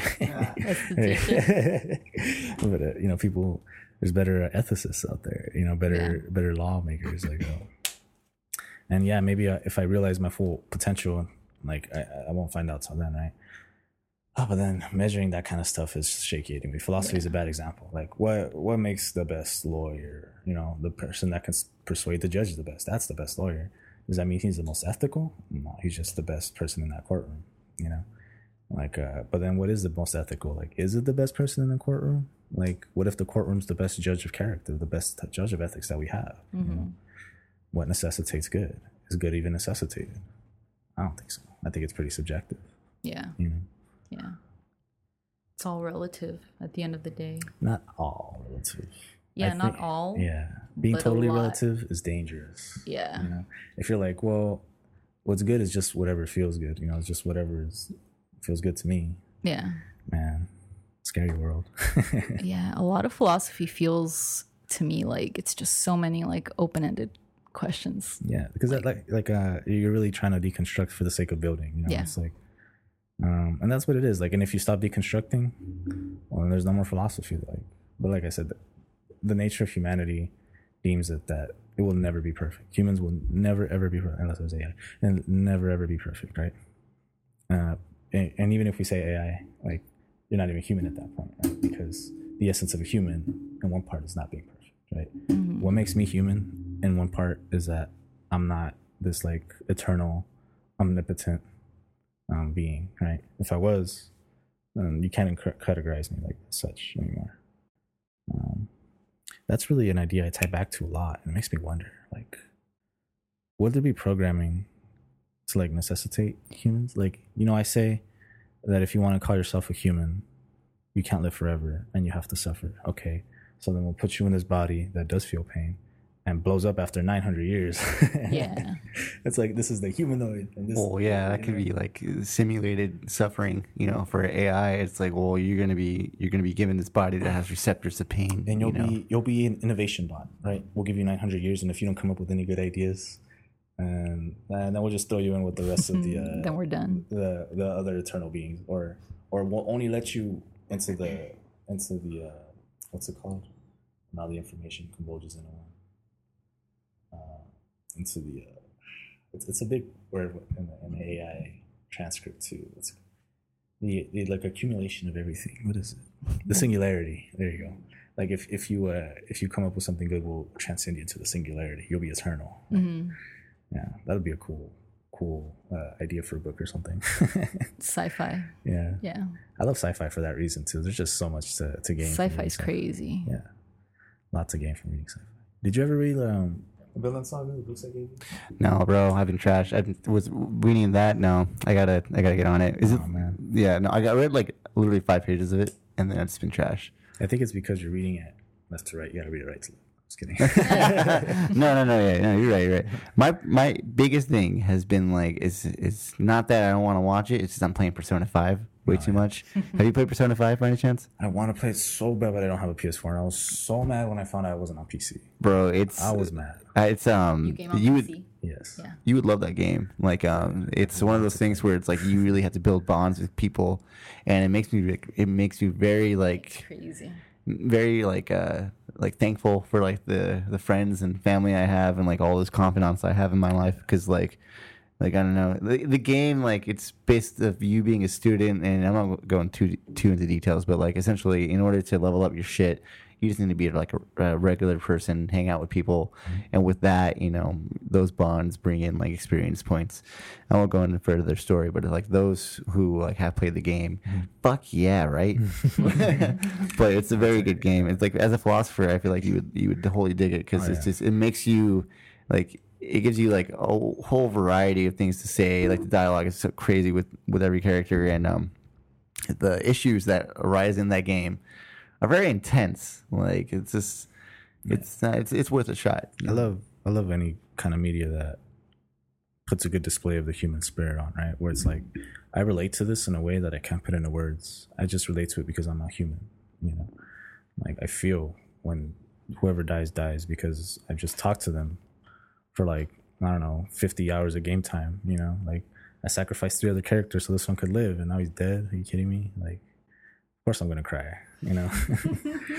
Versus if I walk into a room and I was watching, I'm like, well, why are you crying? You know, like, I don't know this guy. You know, uh, it's kind of it's kind of weird to think about.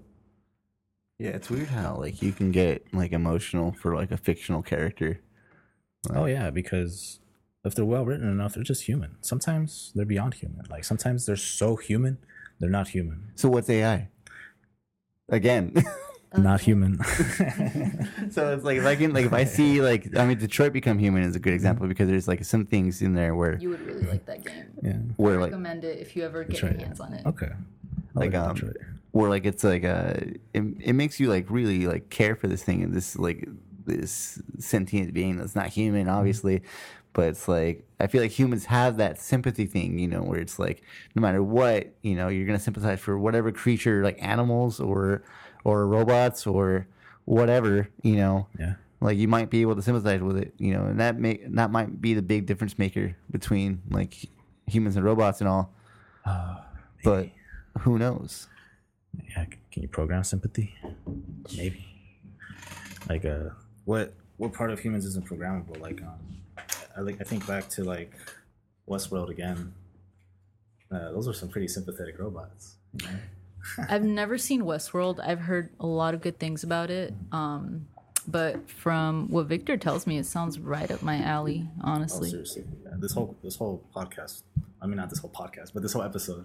Like, we could we could have like based around just the the premises in Westworld. I feel like we covered uh, most of the bases, even Yeah. they have in that show. Maybe not all of them.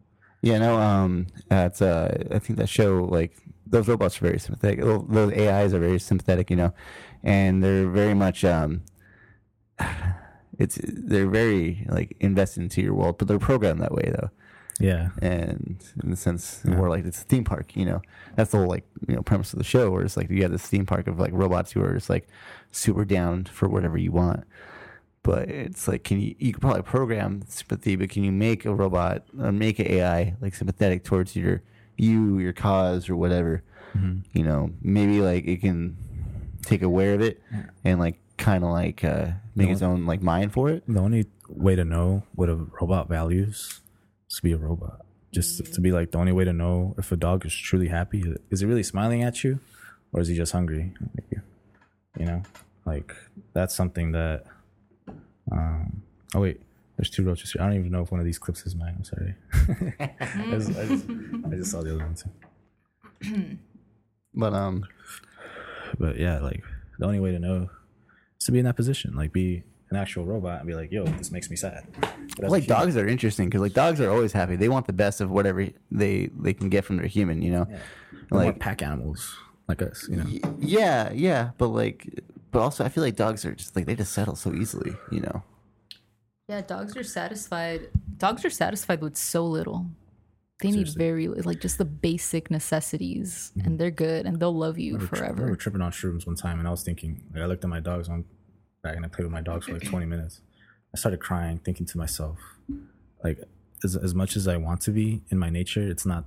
I can't be as humble as these dogs. Like, I'll never be as as like content as these beautiful creatures, you know. But it's it's a trait that maybe they don't even necessarily care about. You know, they're like, yeah, we're humble. Like every dog's humble. Who gives a fuck? maybe that's the thing. It's like maybe it's like and it's on. I'm, I'm only humble relative to a dog. Like, of course, I fucking love my life. Like, it's a great dog's life, but Yeah, as a human, like, mm, this isn't. Yeah, this is a humble life. You know? yeah, yeah, yeah. That's wild. I always like. That's something I've always asked myself is like, why are um, why are dogs like that? Why are they like that? Like no they're just like there's no malice. Like no, like if a dog attacks you, like you really have to be provoked. Like you really have, they really have to be Yeah. provoked. You know what I mean? Seriously. Man, but yeah, it's just like there's no there's no way to know unless actually put yourself in the shoes. And even then, even once you do, there's no way to detail your like unconscious your biases. You know, like um because you're unconscious, there's no way to really track them. You might be able to categorize them uh, based on your reactions or stuff. Thing, but to necessitate like I am like a 94% angry person, 6% sad person. No way. Yeah. Yeah.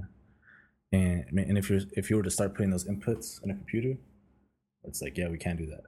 You know, that's that's the whole can of worms where it's like, well, now, why do you even need them? You can just change them anytime. The whole the whole part what made, what made it special, know, made it worth caring about was was that like I was a certain way, so I needed help a certain way. You know, but if I don't need help, I'm not a certain way, really. You know, it's I don't know.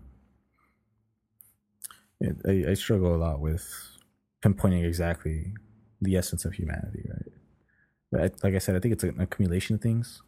But to Yeah, I extract them and put them in a test tube and be like, we grew a human.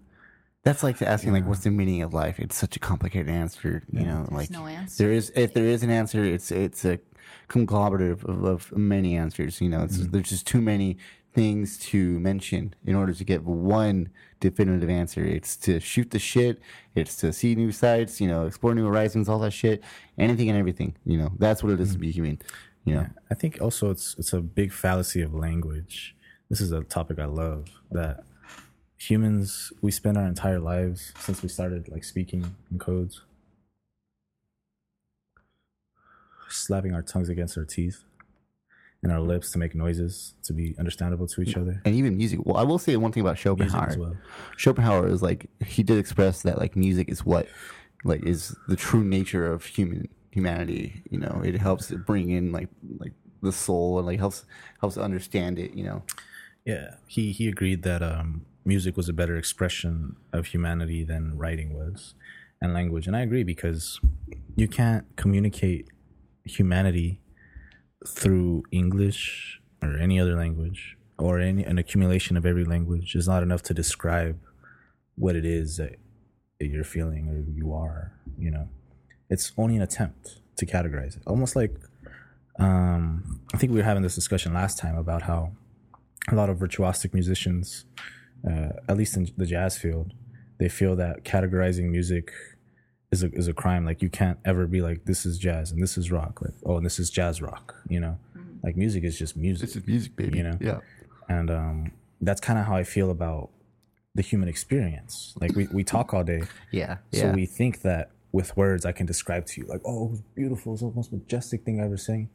But I've heard that three times today. Like, what are you talking about? And then I see it, and I'm like, well, it's beautiful, the most majestic thing I've ever seen. You know? Yeah, yeah, I say yeah, the yeah. exact same thing, but they mean totally different things. Well, I don't know. That's the thing. Is like to go to go with those. Like music is you can't categorize it, but also humans document things. Mm-hmm. Like there's, it's only like us. It's in our It's in our nature. it's in our nature to to put a, a title on on this, to like to deem it as something that has like value. this is or- awesome. This is something that I'm awing like, I'm, Yeah. I'm literally in awe. Like, no, I say everything's awesome now. You know? Yeah, yeah.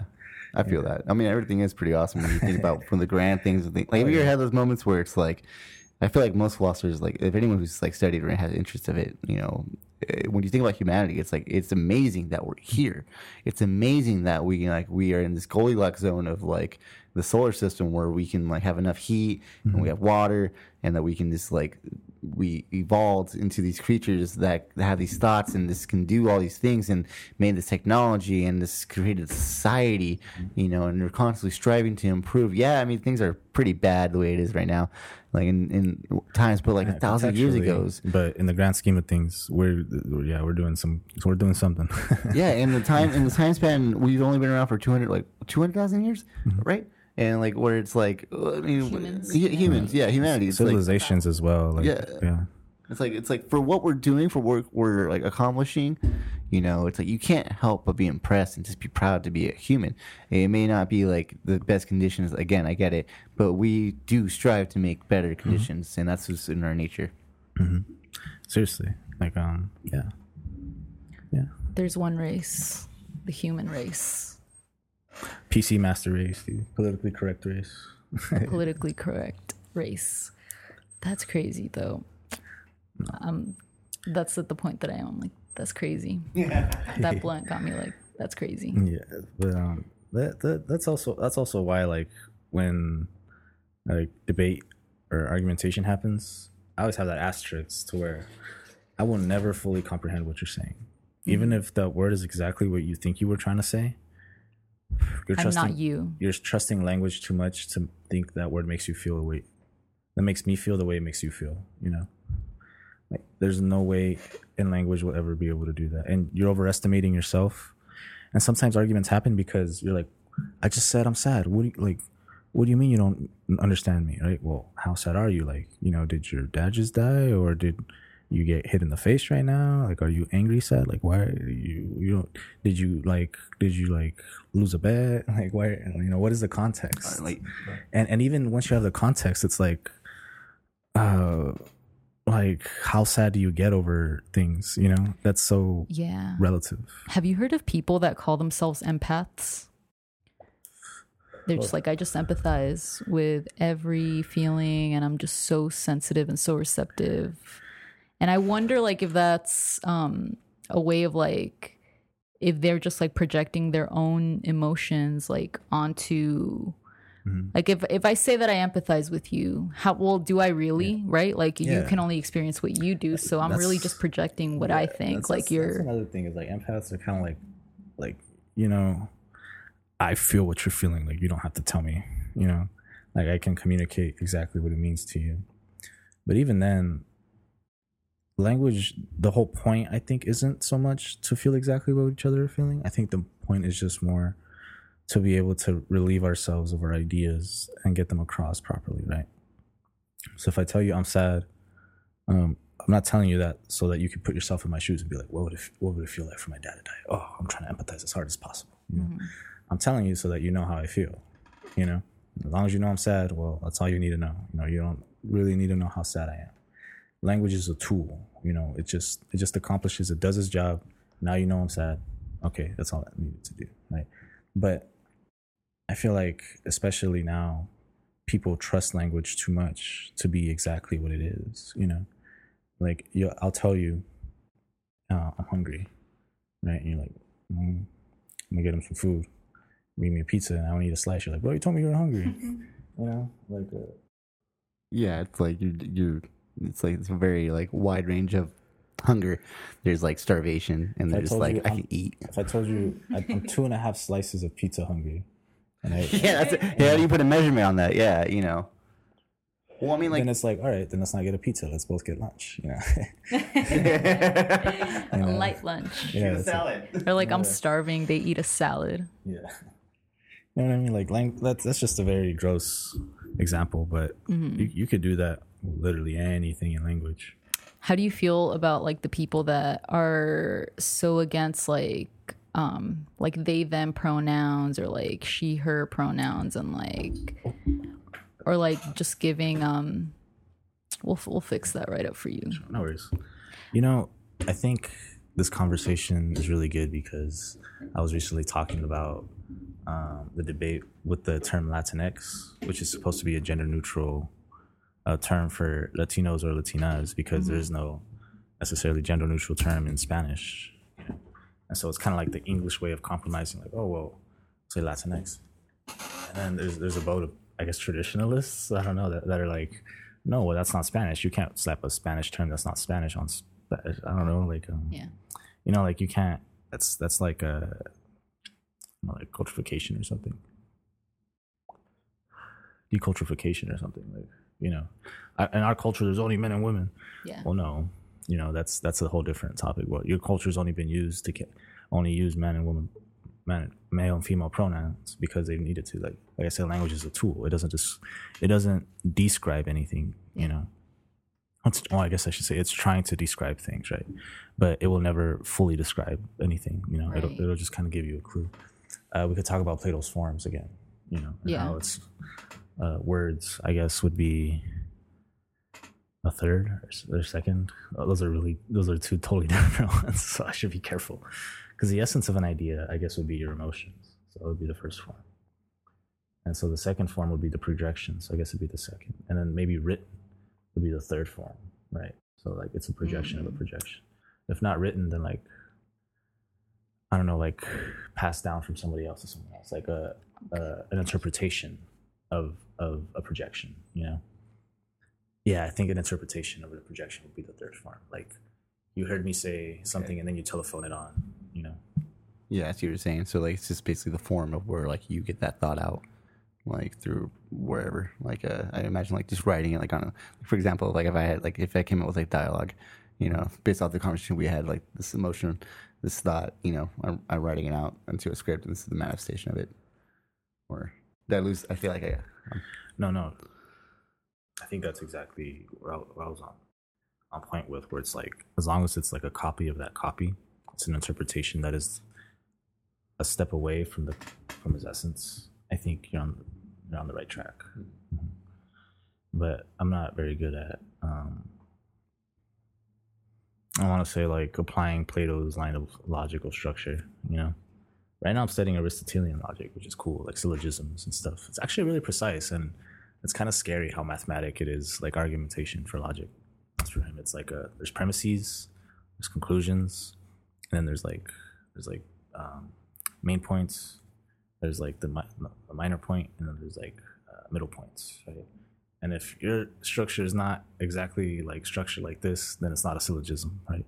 So there can only be so many kinds of arguments, and I guess there's like six or seven logical like uh, forms of like a certain syllogisms, right?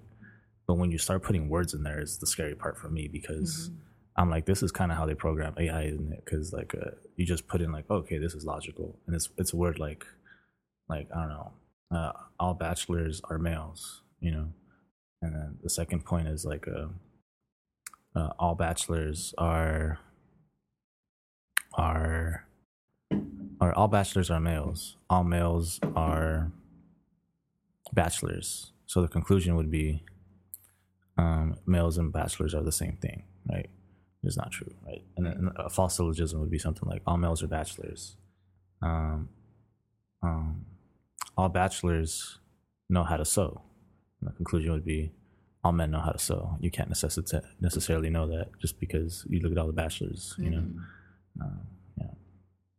Or if you say all males are bachelors, like every single male is a bachelor, then yeah, I guess it would necessitate it. Like that syllogism would be correct. Sorry, I'm still learning. Like I said, I was studying it right now. but no, that's pretty. That's like Yeah. kind of cool to see, Yeah. like in real time, yeah, the thought process. Because that, if there's one thing about philosophy, it's it's like a lot of thinking, a lot. it's all thinking. It's all thinking. I feel like it's like a lot of thinking and then a lot of second guessing of what you just thought, and then you're gonna Yeah. third guess it, There's and this then you're meme I gonna. saw. It was like how philosophy works, and it's like you think stuff. It's like an arrow it says you are wrong, Nope. and it just goes back to it. And it's like, Yeah, yeah, no, it's like it's a constant like trying to. Like, I feel like if you're learning something, you're just gonna either debunk it just by learning more, or you're just gonna like debunk it by um, just not really believing in it. Yeah, you know? you hope to debunk it, right? Like Yeah. you make you make an honest effort. Like I'm trying my best to try to see how this is wrong so that I can fix it. Well, yeah, because like you, that's the thing. It's like I feel like you can't take the stance of like I know this is right. This is this is everything that's right. Like in the end, like you do know nothing, you know. And to think that your thoughts are the ones that are going to be the one that are like the end all be all, no. Yeah. Like I don't feel like that's that. I feel like it's hard to like stay true to like philosophy, like core. You know, it's like because you're constantly trying to grow. You know, That's that's another thing. It's kind of scary. And tie it back to AI. Like um, if there's no freedom of thought like that, like, can philosophy exist? You know, can only certain branches of philosophy exist? well, then like, Right. I, I, There's- is it the human brain that's providing that, or is it like the Yeah. human body? is it even necessary anymore you know like and that's that's the thing it's like um the consciousness is kind of reflective of how the body feels you know if you feel pain all the time when you're in the sun you might grow to hate the sun i don't know maybe you like how it feels so you, you grow to love the sun you know like uh i feel like a big part of the pro- thought process While there's a separation in the two is influenced by each other you know Physical and mental. physical and mental. Yeah. And that's that's kind of what humans are, right? Like they're both. And to lose one would mean that the other one just wouldn't function the same. Not maybe it would still function, you know, but it function better. Maybe not better as a human. Maybe there's no way really to function, function better as a human anyway. Like a human's just a label on something. It's not a category that's like uh, it can be increased. Like you know, like what necess- what necessitates a good musician is a, is a similar question. You know, it's just music. He makes music that I like. You know, or maybe he knows he can play all the instruments on the virtuosic level. Does that make him a good mu- musician? Maybe he can't write. You know, maybe that's what you categorize as a good musician. Yeah. Same same thing with categorizing humans. Like we said earlier, just so much. Um, anybody that makes an honest effort though has my respect. That's why I read all of it. Like, um, all right, let's see what you got. You know, let's let's see you try to do it.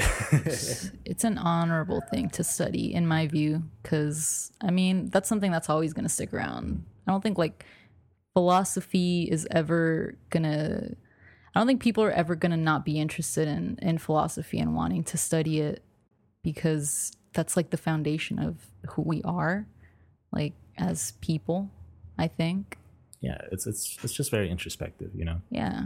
But philosophy it comes with the curse i feel like because uh i feel like you can be a good philosopher and a good theist right? But to truly like like delve into you know the essence of not knowing anything from coming from like a, as ignorant point as possible to try to apply yourself to things like uh, multiple things as well i feel like as a human it's just you're just gonna come at a time where you're not willing to compromise you know? Mhm. uh, and then so but to really think that like i'm not making compromises like like this i'm just at the forefront of thought and no matter what is no matter what is true whatever i believe is true like through deductive reason like my heart of hearts like that's what i'm gonna choose to believe. That's the keyword is believe right? Because at the end of the day that's what you're doing. Believing doesn't necessitate truth you know? I think of a, a theologian philosopher right? Like um cs lewis cs lewis might admit like yeah uh, God, he has to operate within logic, or maybe he doesn't. I don't know. You know, yeah, I'm still gonna believe in God. You know, I'm I'm still gonna choose to think all the time that He's there. You know, that's what believing is. It's a Yeah. choice. Um, is it always a choice? I think in part it's inf- your influence to make the choice, right? But what choice is an influence, right? Is it a choice if there's no influence at all? I think making an objective choice, like you're you're always gonna have some bias. It's it's human nature to be biased, you know. If if you if you, I hate coming up with scenarios. if you have like a, uh, if you walk down the street with your AI buddy, you guys are hanging out for whatever reason, you go up to and this guy's like, "Freeze! I'm gonna kill one of these people. You guys choose who." Like you might have a totally different reason for choosing uh, the old person than the, than the young person, right? AI will be like calculating more people will live if the old person is bad, but you're like, but they live longer. This young person's like, how do you know that? Like, you know, Yeah. you know, it's like uh, there's no. way. They're like, I don't know. like, what are you talking about? Yeah. I fucking love AI. I love thinking about AI. I love um. I love trying to decipher what might happen in the future Yeah. because that's kind of at the forefront of sci-fi, especially like I feel like it's the most exciting thing. Yeah. I think we're kind of over zombies and like space exploration. Like now it's like let's let's look at inner Inward. yeah, Yeah. like what what what might progress from there. Yeah, no, I feel you. Next, let's let's get rid of the zombies. Um, no, I mean AI is so in, in, enticing to think about because I don't know. It's it's been written so many times, and I kind of had this feeling that like humans aren't going to be dicks to AIs because like I don't know. We've all seen like the movies. We've all seen. We've all played the video games. Like this is no, but also like. I mean, there's probably there is going to be that outlier or like amount of people like who are just going to like try to fuck their AI or something like that, or just trying to like whatever, you know? Yeah, Someone's gonna try to fuck their AI. someone's definitely someone's gonna do it. There's it's- already like sex robots. Have you not seen Ex Yeah. Machina? Like where it's like Oh no, but I've heard of like oh he pulled Someone an. tries to fuck an AI. I'm not gonna we're not gonna spoil it just yet, but watch Ex Ex Machina. I've always It- heard like it's- oh they pulled a, a, a Deus Ex Machina like oh they pulled it like I'm I'm always like what does that mean you know Oh yeah, you should watch it. Oscar Isaac's in it actually. Yeah, I've Um, heard that too. it's a pretty I good. never knew what it meant. Yeah, we Yeah. should watch it. Um, should. yeah, I'm kind It- of down. I mean, That's cool. Yeah. man there's a lot of movies i need to watch. I just that's that's one medium i don't appreciate enough. I appreciate a lot of writing but i'm very biased in writing. Like i'll read philosophical texts all day. I'm the guy that's carrying a fucking like a like a comp book or a, Mm. especially nietzsche. I love reading nietzsche and his, what he cons- what's he considered his own magnum opus it's the uh, thus spoke zarathustra. It's more of an epic than a philosophy book I'd say.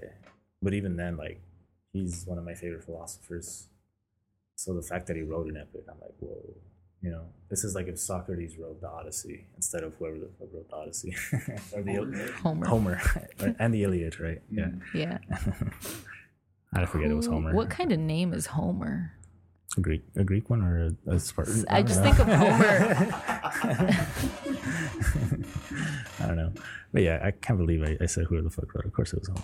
The Iliad. I'm. I'm actually more familiar with the Odyssey than I am with the Iliad. I think the Iliad is about um, Achilles, and and the the um, the Odyssey is about some guy and his journey. Like he goes to the Cyclops Island and he goes through a bunch of trials.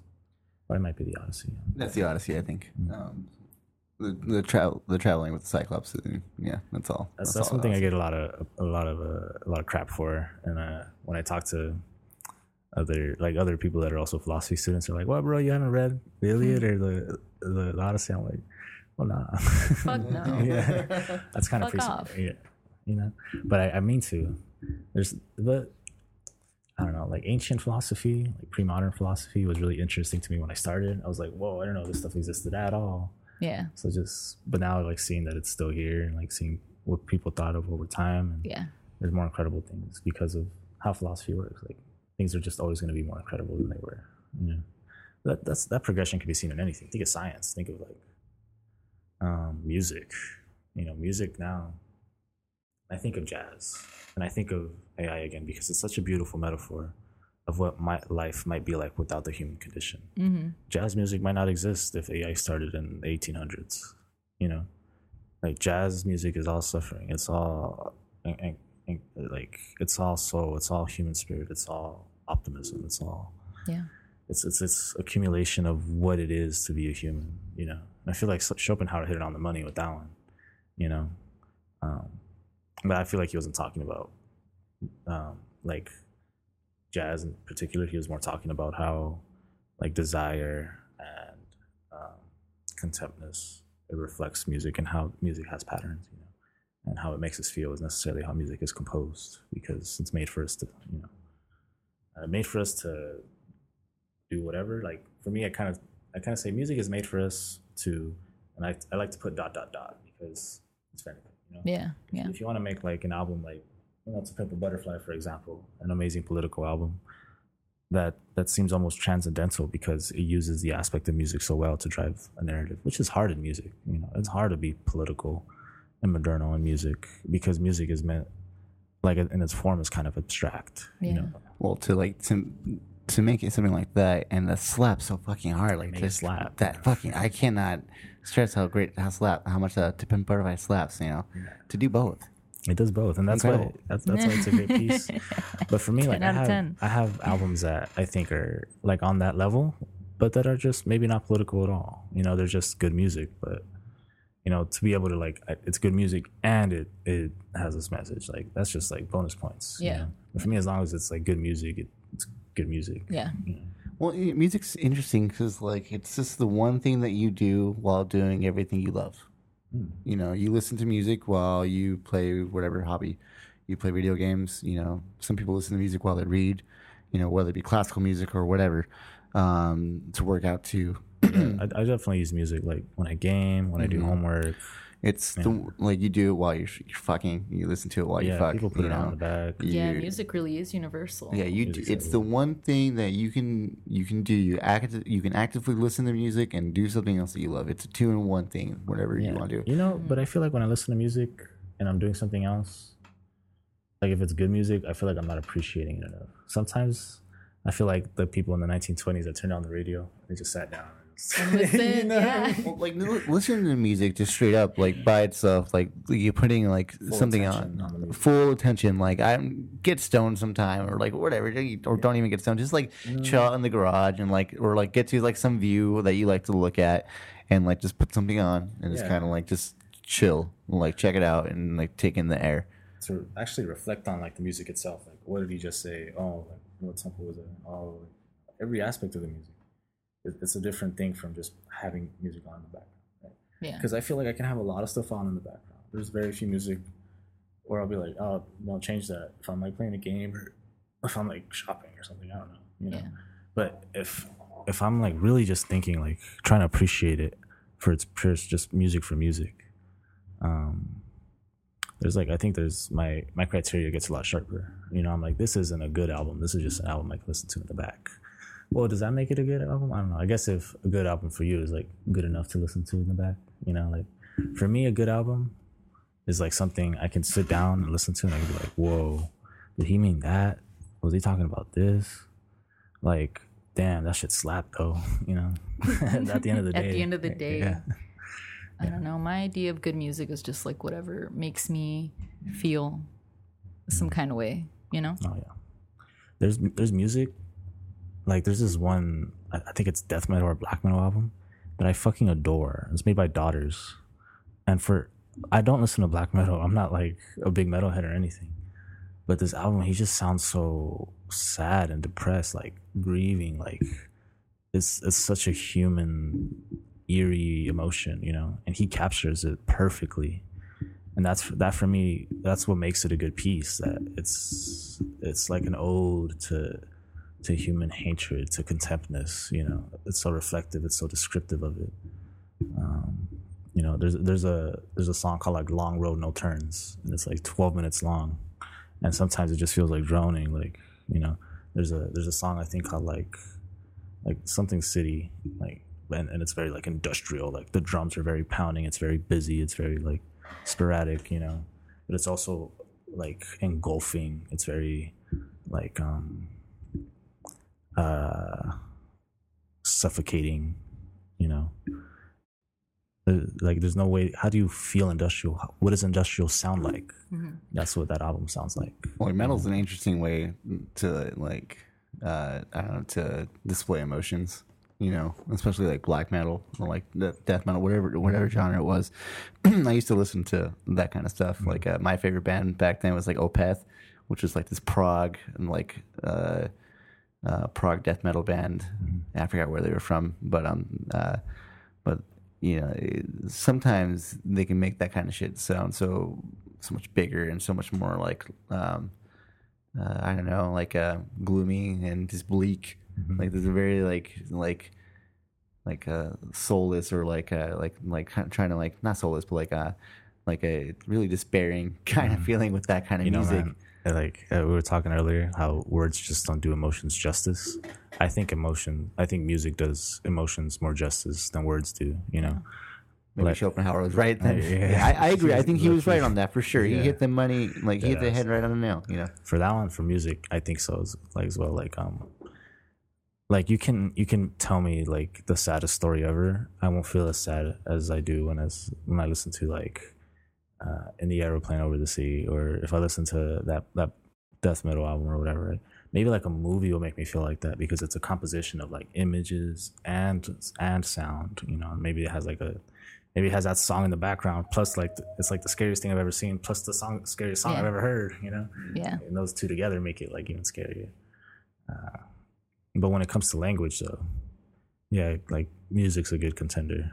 If not, if not, like, if not, then like it's the other way around. Like, I think definitely it is the other way around. At least for me, you know, a lot of people are different, and I feel like a lot of people interpret differently. Um, like I didn't start appreciating jazz music as much as I did uh, up until like I took a, a, whole jazz class, and then I'm not taking a theory class or anything, right? But when I when I understood what where it came from, what they went through, like I started listening through it through a totally different lens, totally different ear. I don't know, like Yeah. a lens on my ear, you know, like uh, fucking, and it's just that appreciation where I'm like, whoa. I listened to that uh, fucking Dave Brubeck's Take Five, right? That Pixar song that's on everywhere. Hope we don't get trademarked. I'm sorry. Which one? Yeah, The Monsters Inc. one? Yeah. I think it's Monster. I think it was on Monsters Inc. We can probably, we're probably the same. Oh. Yes, I bet you it's there. I bet you it's there. But it's everywhere, you know. But the for me, the uh the significance of that song is the fact that it's in five count. You know, Dave Brubeck, he, he took a lot of Eastern sounds, adapted them to jazz. And five count wasn't like extremely prevalent before him. And that song's called Take Five because it's in five. One, two, and three, four, five. One, two, and three, four, five. You know? So I listened to that song and I'm like, that's what I appreciate it for. That's that's I'm awing in that beauty. But I'm awing in that just like whoa it's a, like it's like a master painting you know it's like you need you need to be a virtuo a virtuoso you need to not just in playing maybe you don't even need to be a virtuoso in playing maybe just in writing you know that in theory this song is crazy you know but uh, just to even recognize that Yeah. that's such a like a hidden mystique in music you have such a separation between people that hear a song and they're like whoa like that must have been hard to make like you know versus someone that listens to it they're like oh that's the monsters inc song what a simple tune But also, it's like I feel like you you have that like there's a separation of like um like I guess like people who like really can like dig something for like the theory and people who just dig something that because it's fucking slaps you know. Yeah. but like the same, but also those those expressions, those both those those grat those gratifying feeling, that gratifying feeling of the music is I bet you can make a very like um very nice Venn diagram of like both like Oh, yeah. feelings of excitement from the music and like it'd be a lot of similarities. Maybe someone who knows theory can be that much more excited about it and like Mm. be where the point like they get obsessed with it. Maybe where it's like someone who studies it and maybe wants to like like they hear that kind of song and it makes them like uh want to train even harder. You know. In the same way, language is a tool for uh, projection. Projection.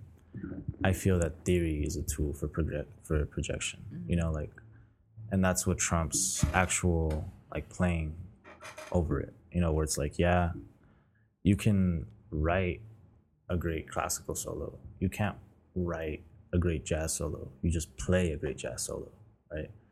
and it, it might be like the hardest thing ever and you you'll never be able to imitate it again but that's kind of the point it's spontaneous it's it's it's like the true essence of what music is it's it's something that's not communicable you know something you can't write down even if you wanted to. And it doesn't necessarily have to be hard or anything. It could just be the player making a noise on the horn that no one's ever made before you know? Maybe it makes like a it makes like the altissimo the first person to come up with altissimo you know? Where it's like it's the, the lines are literally off the fucking scale for the bars you know? Like the you're like in a whole different scale. Um when you play altissimo now people try to transcribe it but imagine the first people to hear that where it's like whoa he just invented something now we have to have a tool to describe it you know like now we have to say it's something man and that's that's what people i feel like fail to appreciate where it's like like at the end of the day it's about how it sounds it's not about how it's written and even if you could look at it while it's written and be like whoa that's cool like how it sounds is really what made it cool. Yeah. You know, how it's written is just kind of like helped it get cool. Uh, man, thank you. Sorry, I, just, I, I, sorry, I just noticed something that was like making a creaking noise. there you go. Oh, and it was that. And it was that. Yeah, y'all. Um, that was cool. Yeah, um, yeah, man, we appreciate you coming here and uh, just uh, being It was down. really interesting. Yeah. What is? Everything. Like I've thought about things like in this conversation hmm. that I've never thought about. Okay. Like the future of That's AI. cool. It's like yes, yes. I think me too. Yeah, because I, I just, yeah, just like conversation. I don't think I've had yet. Like, you know, what if?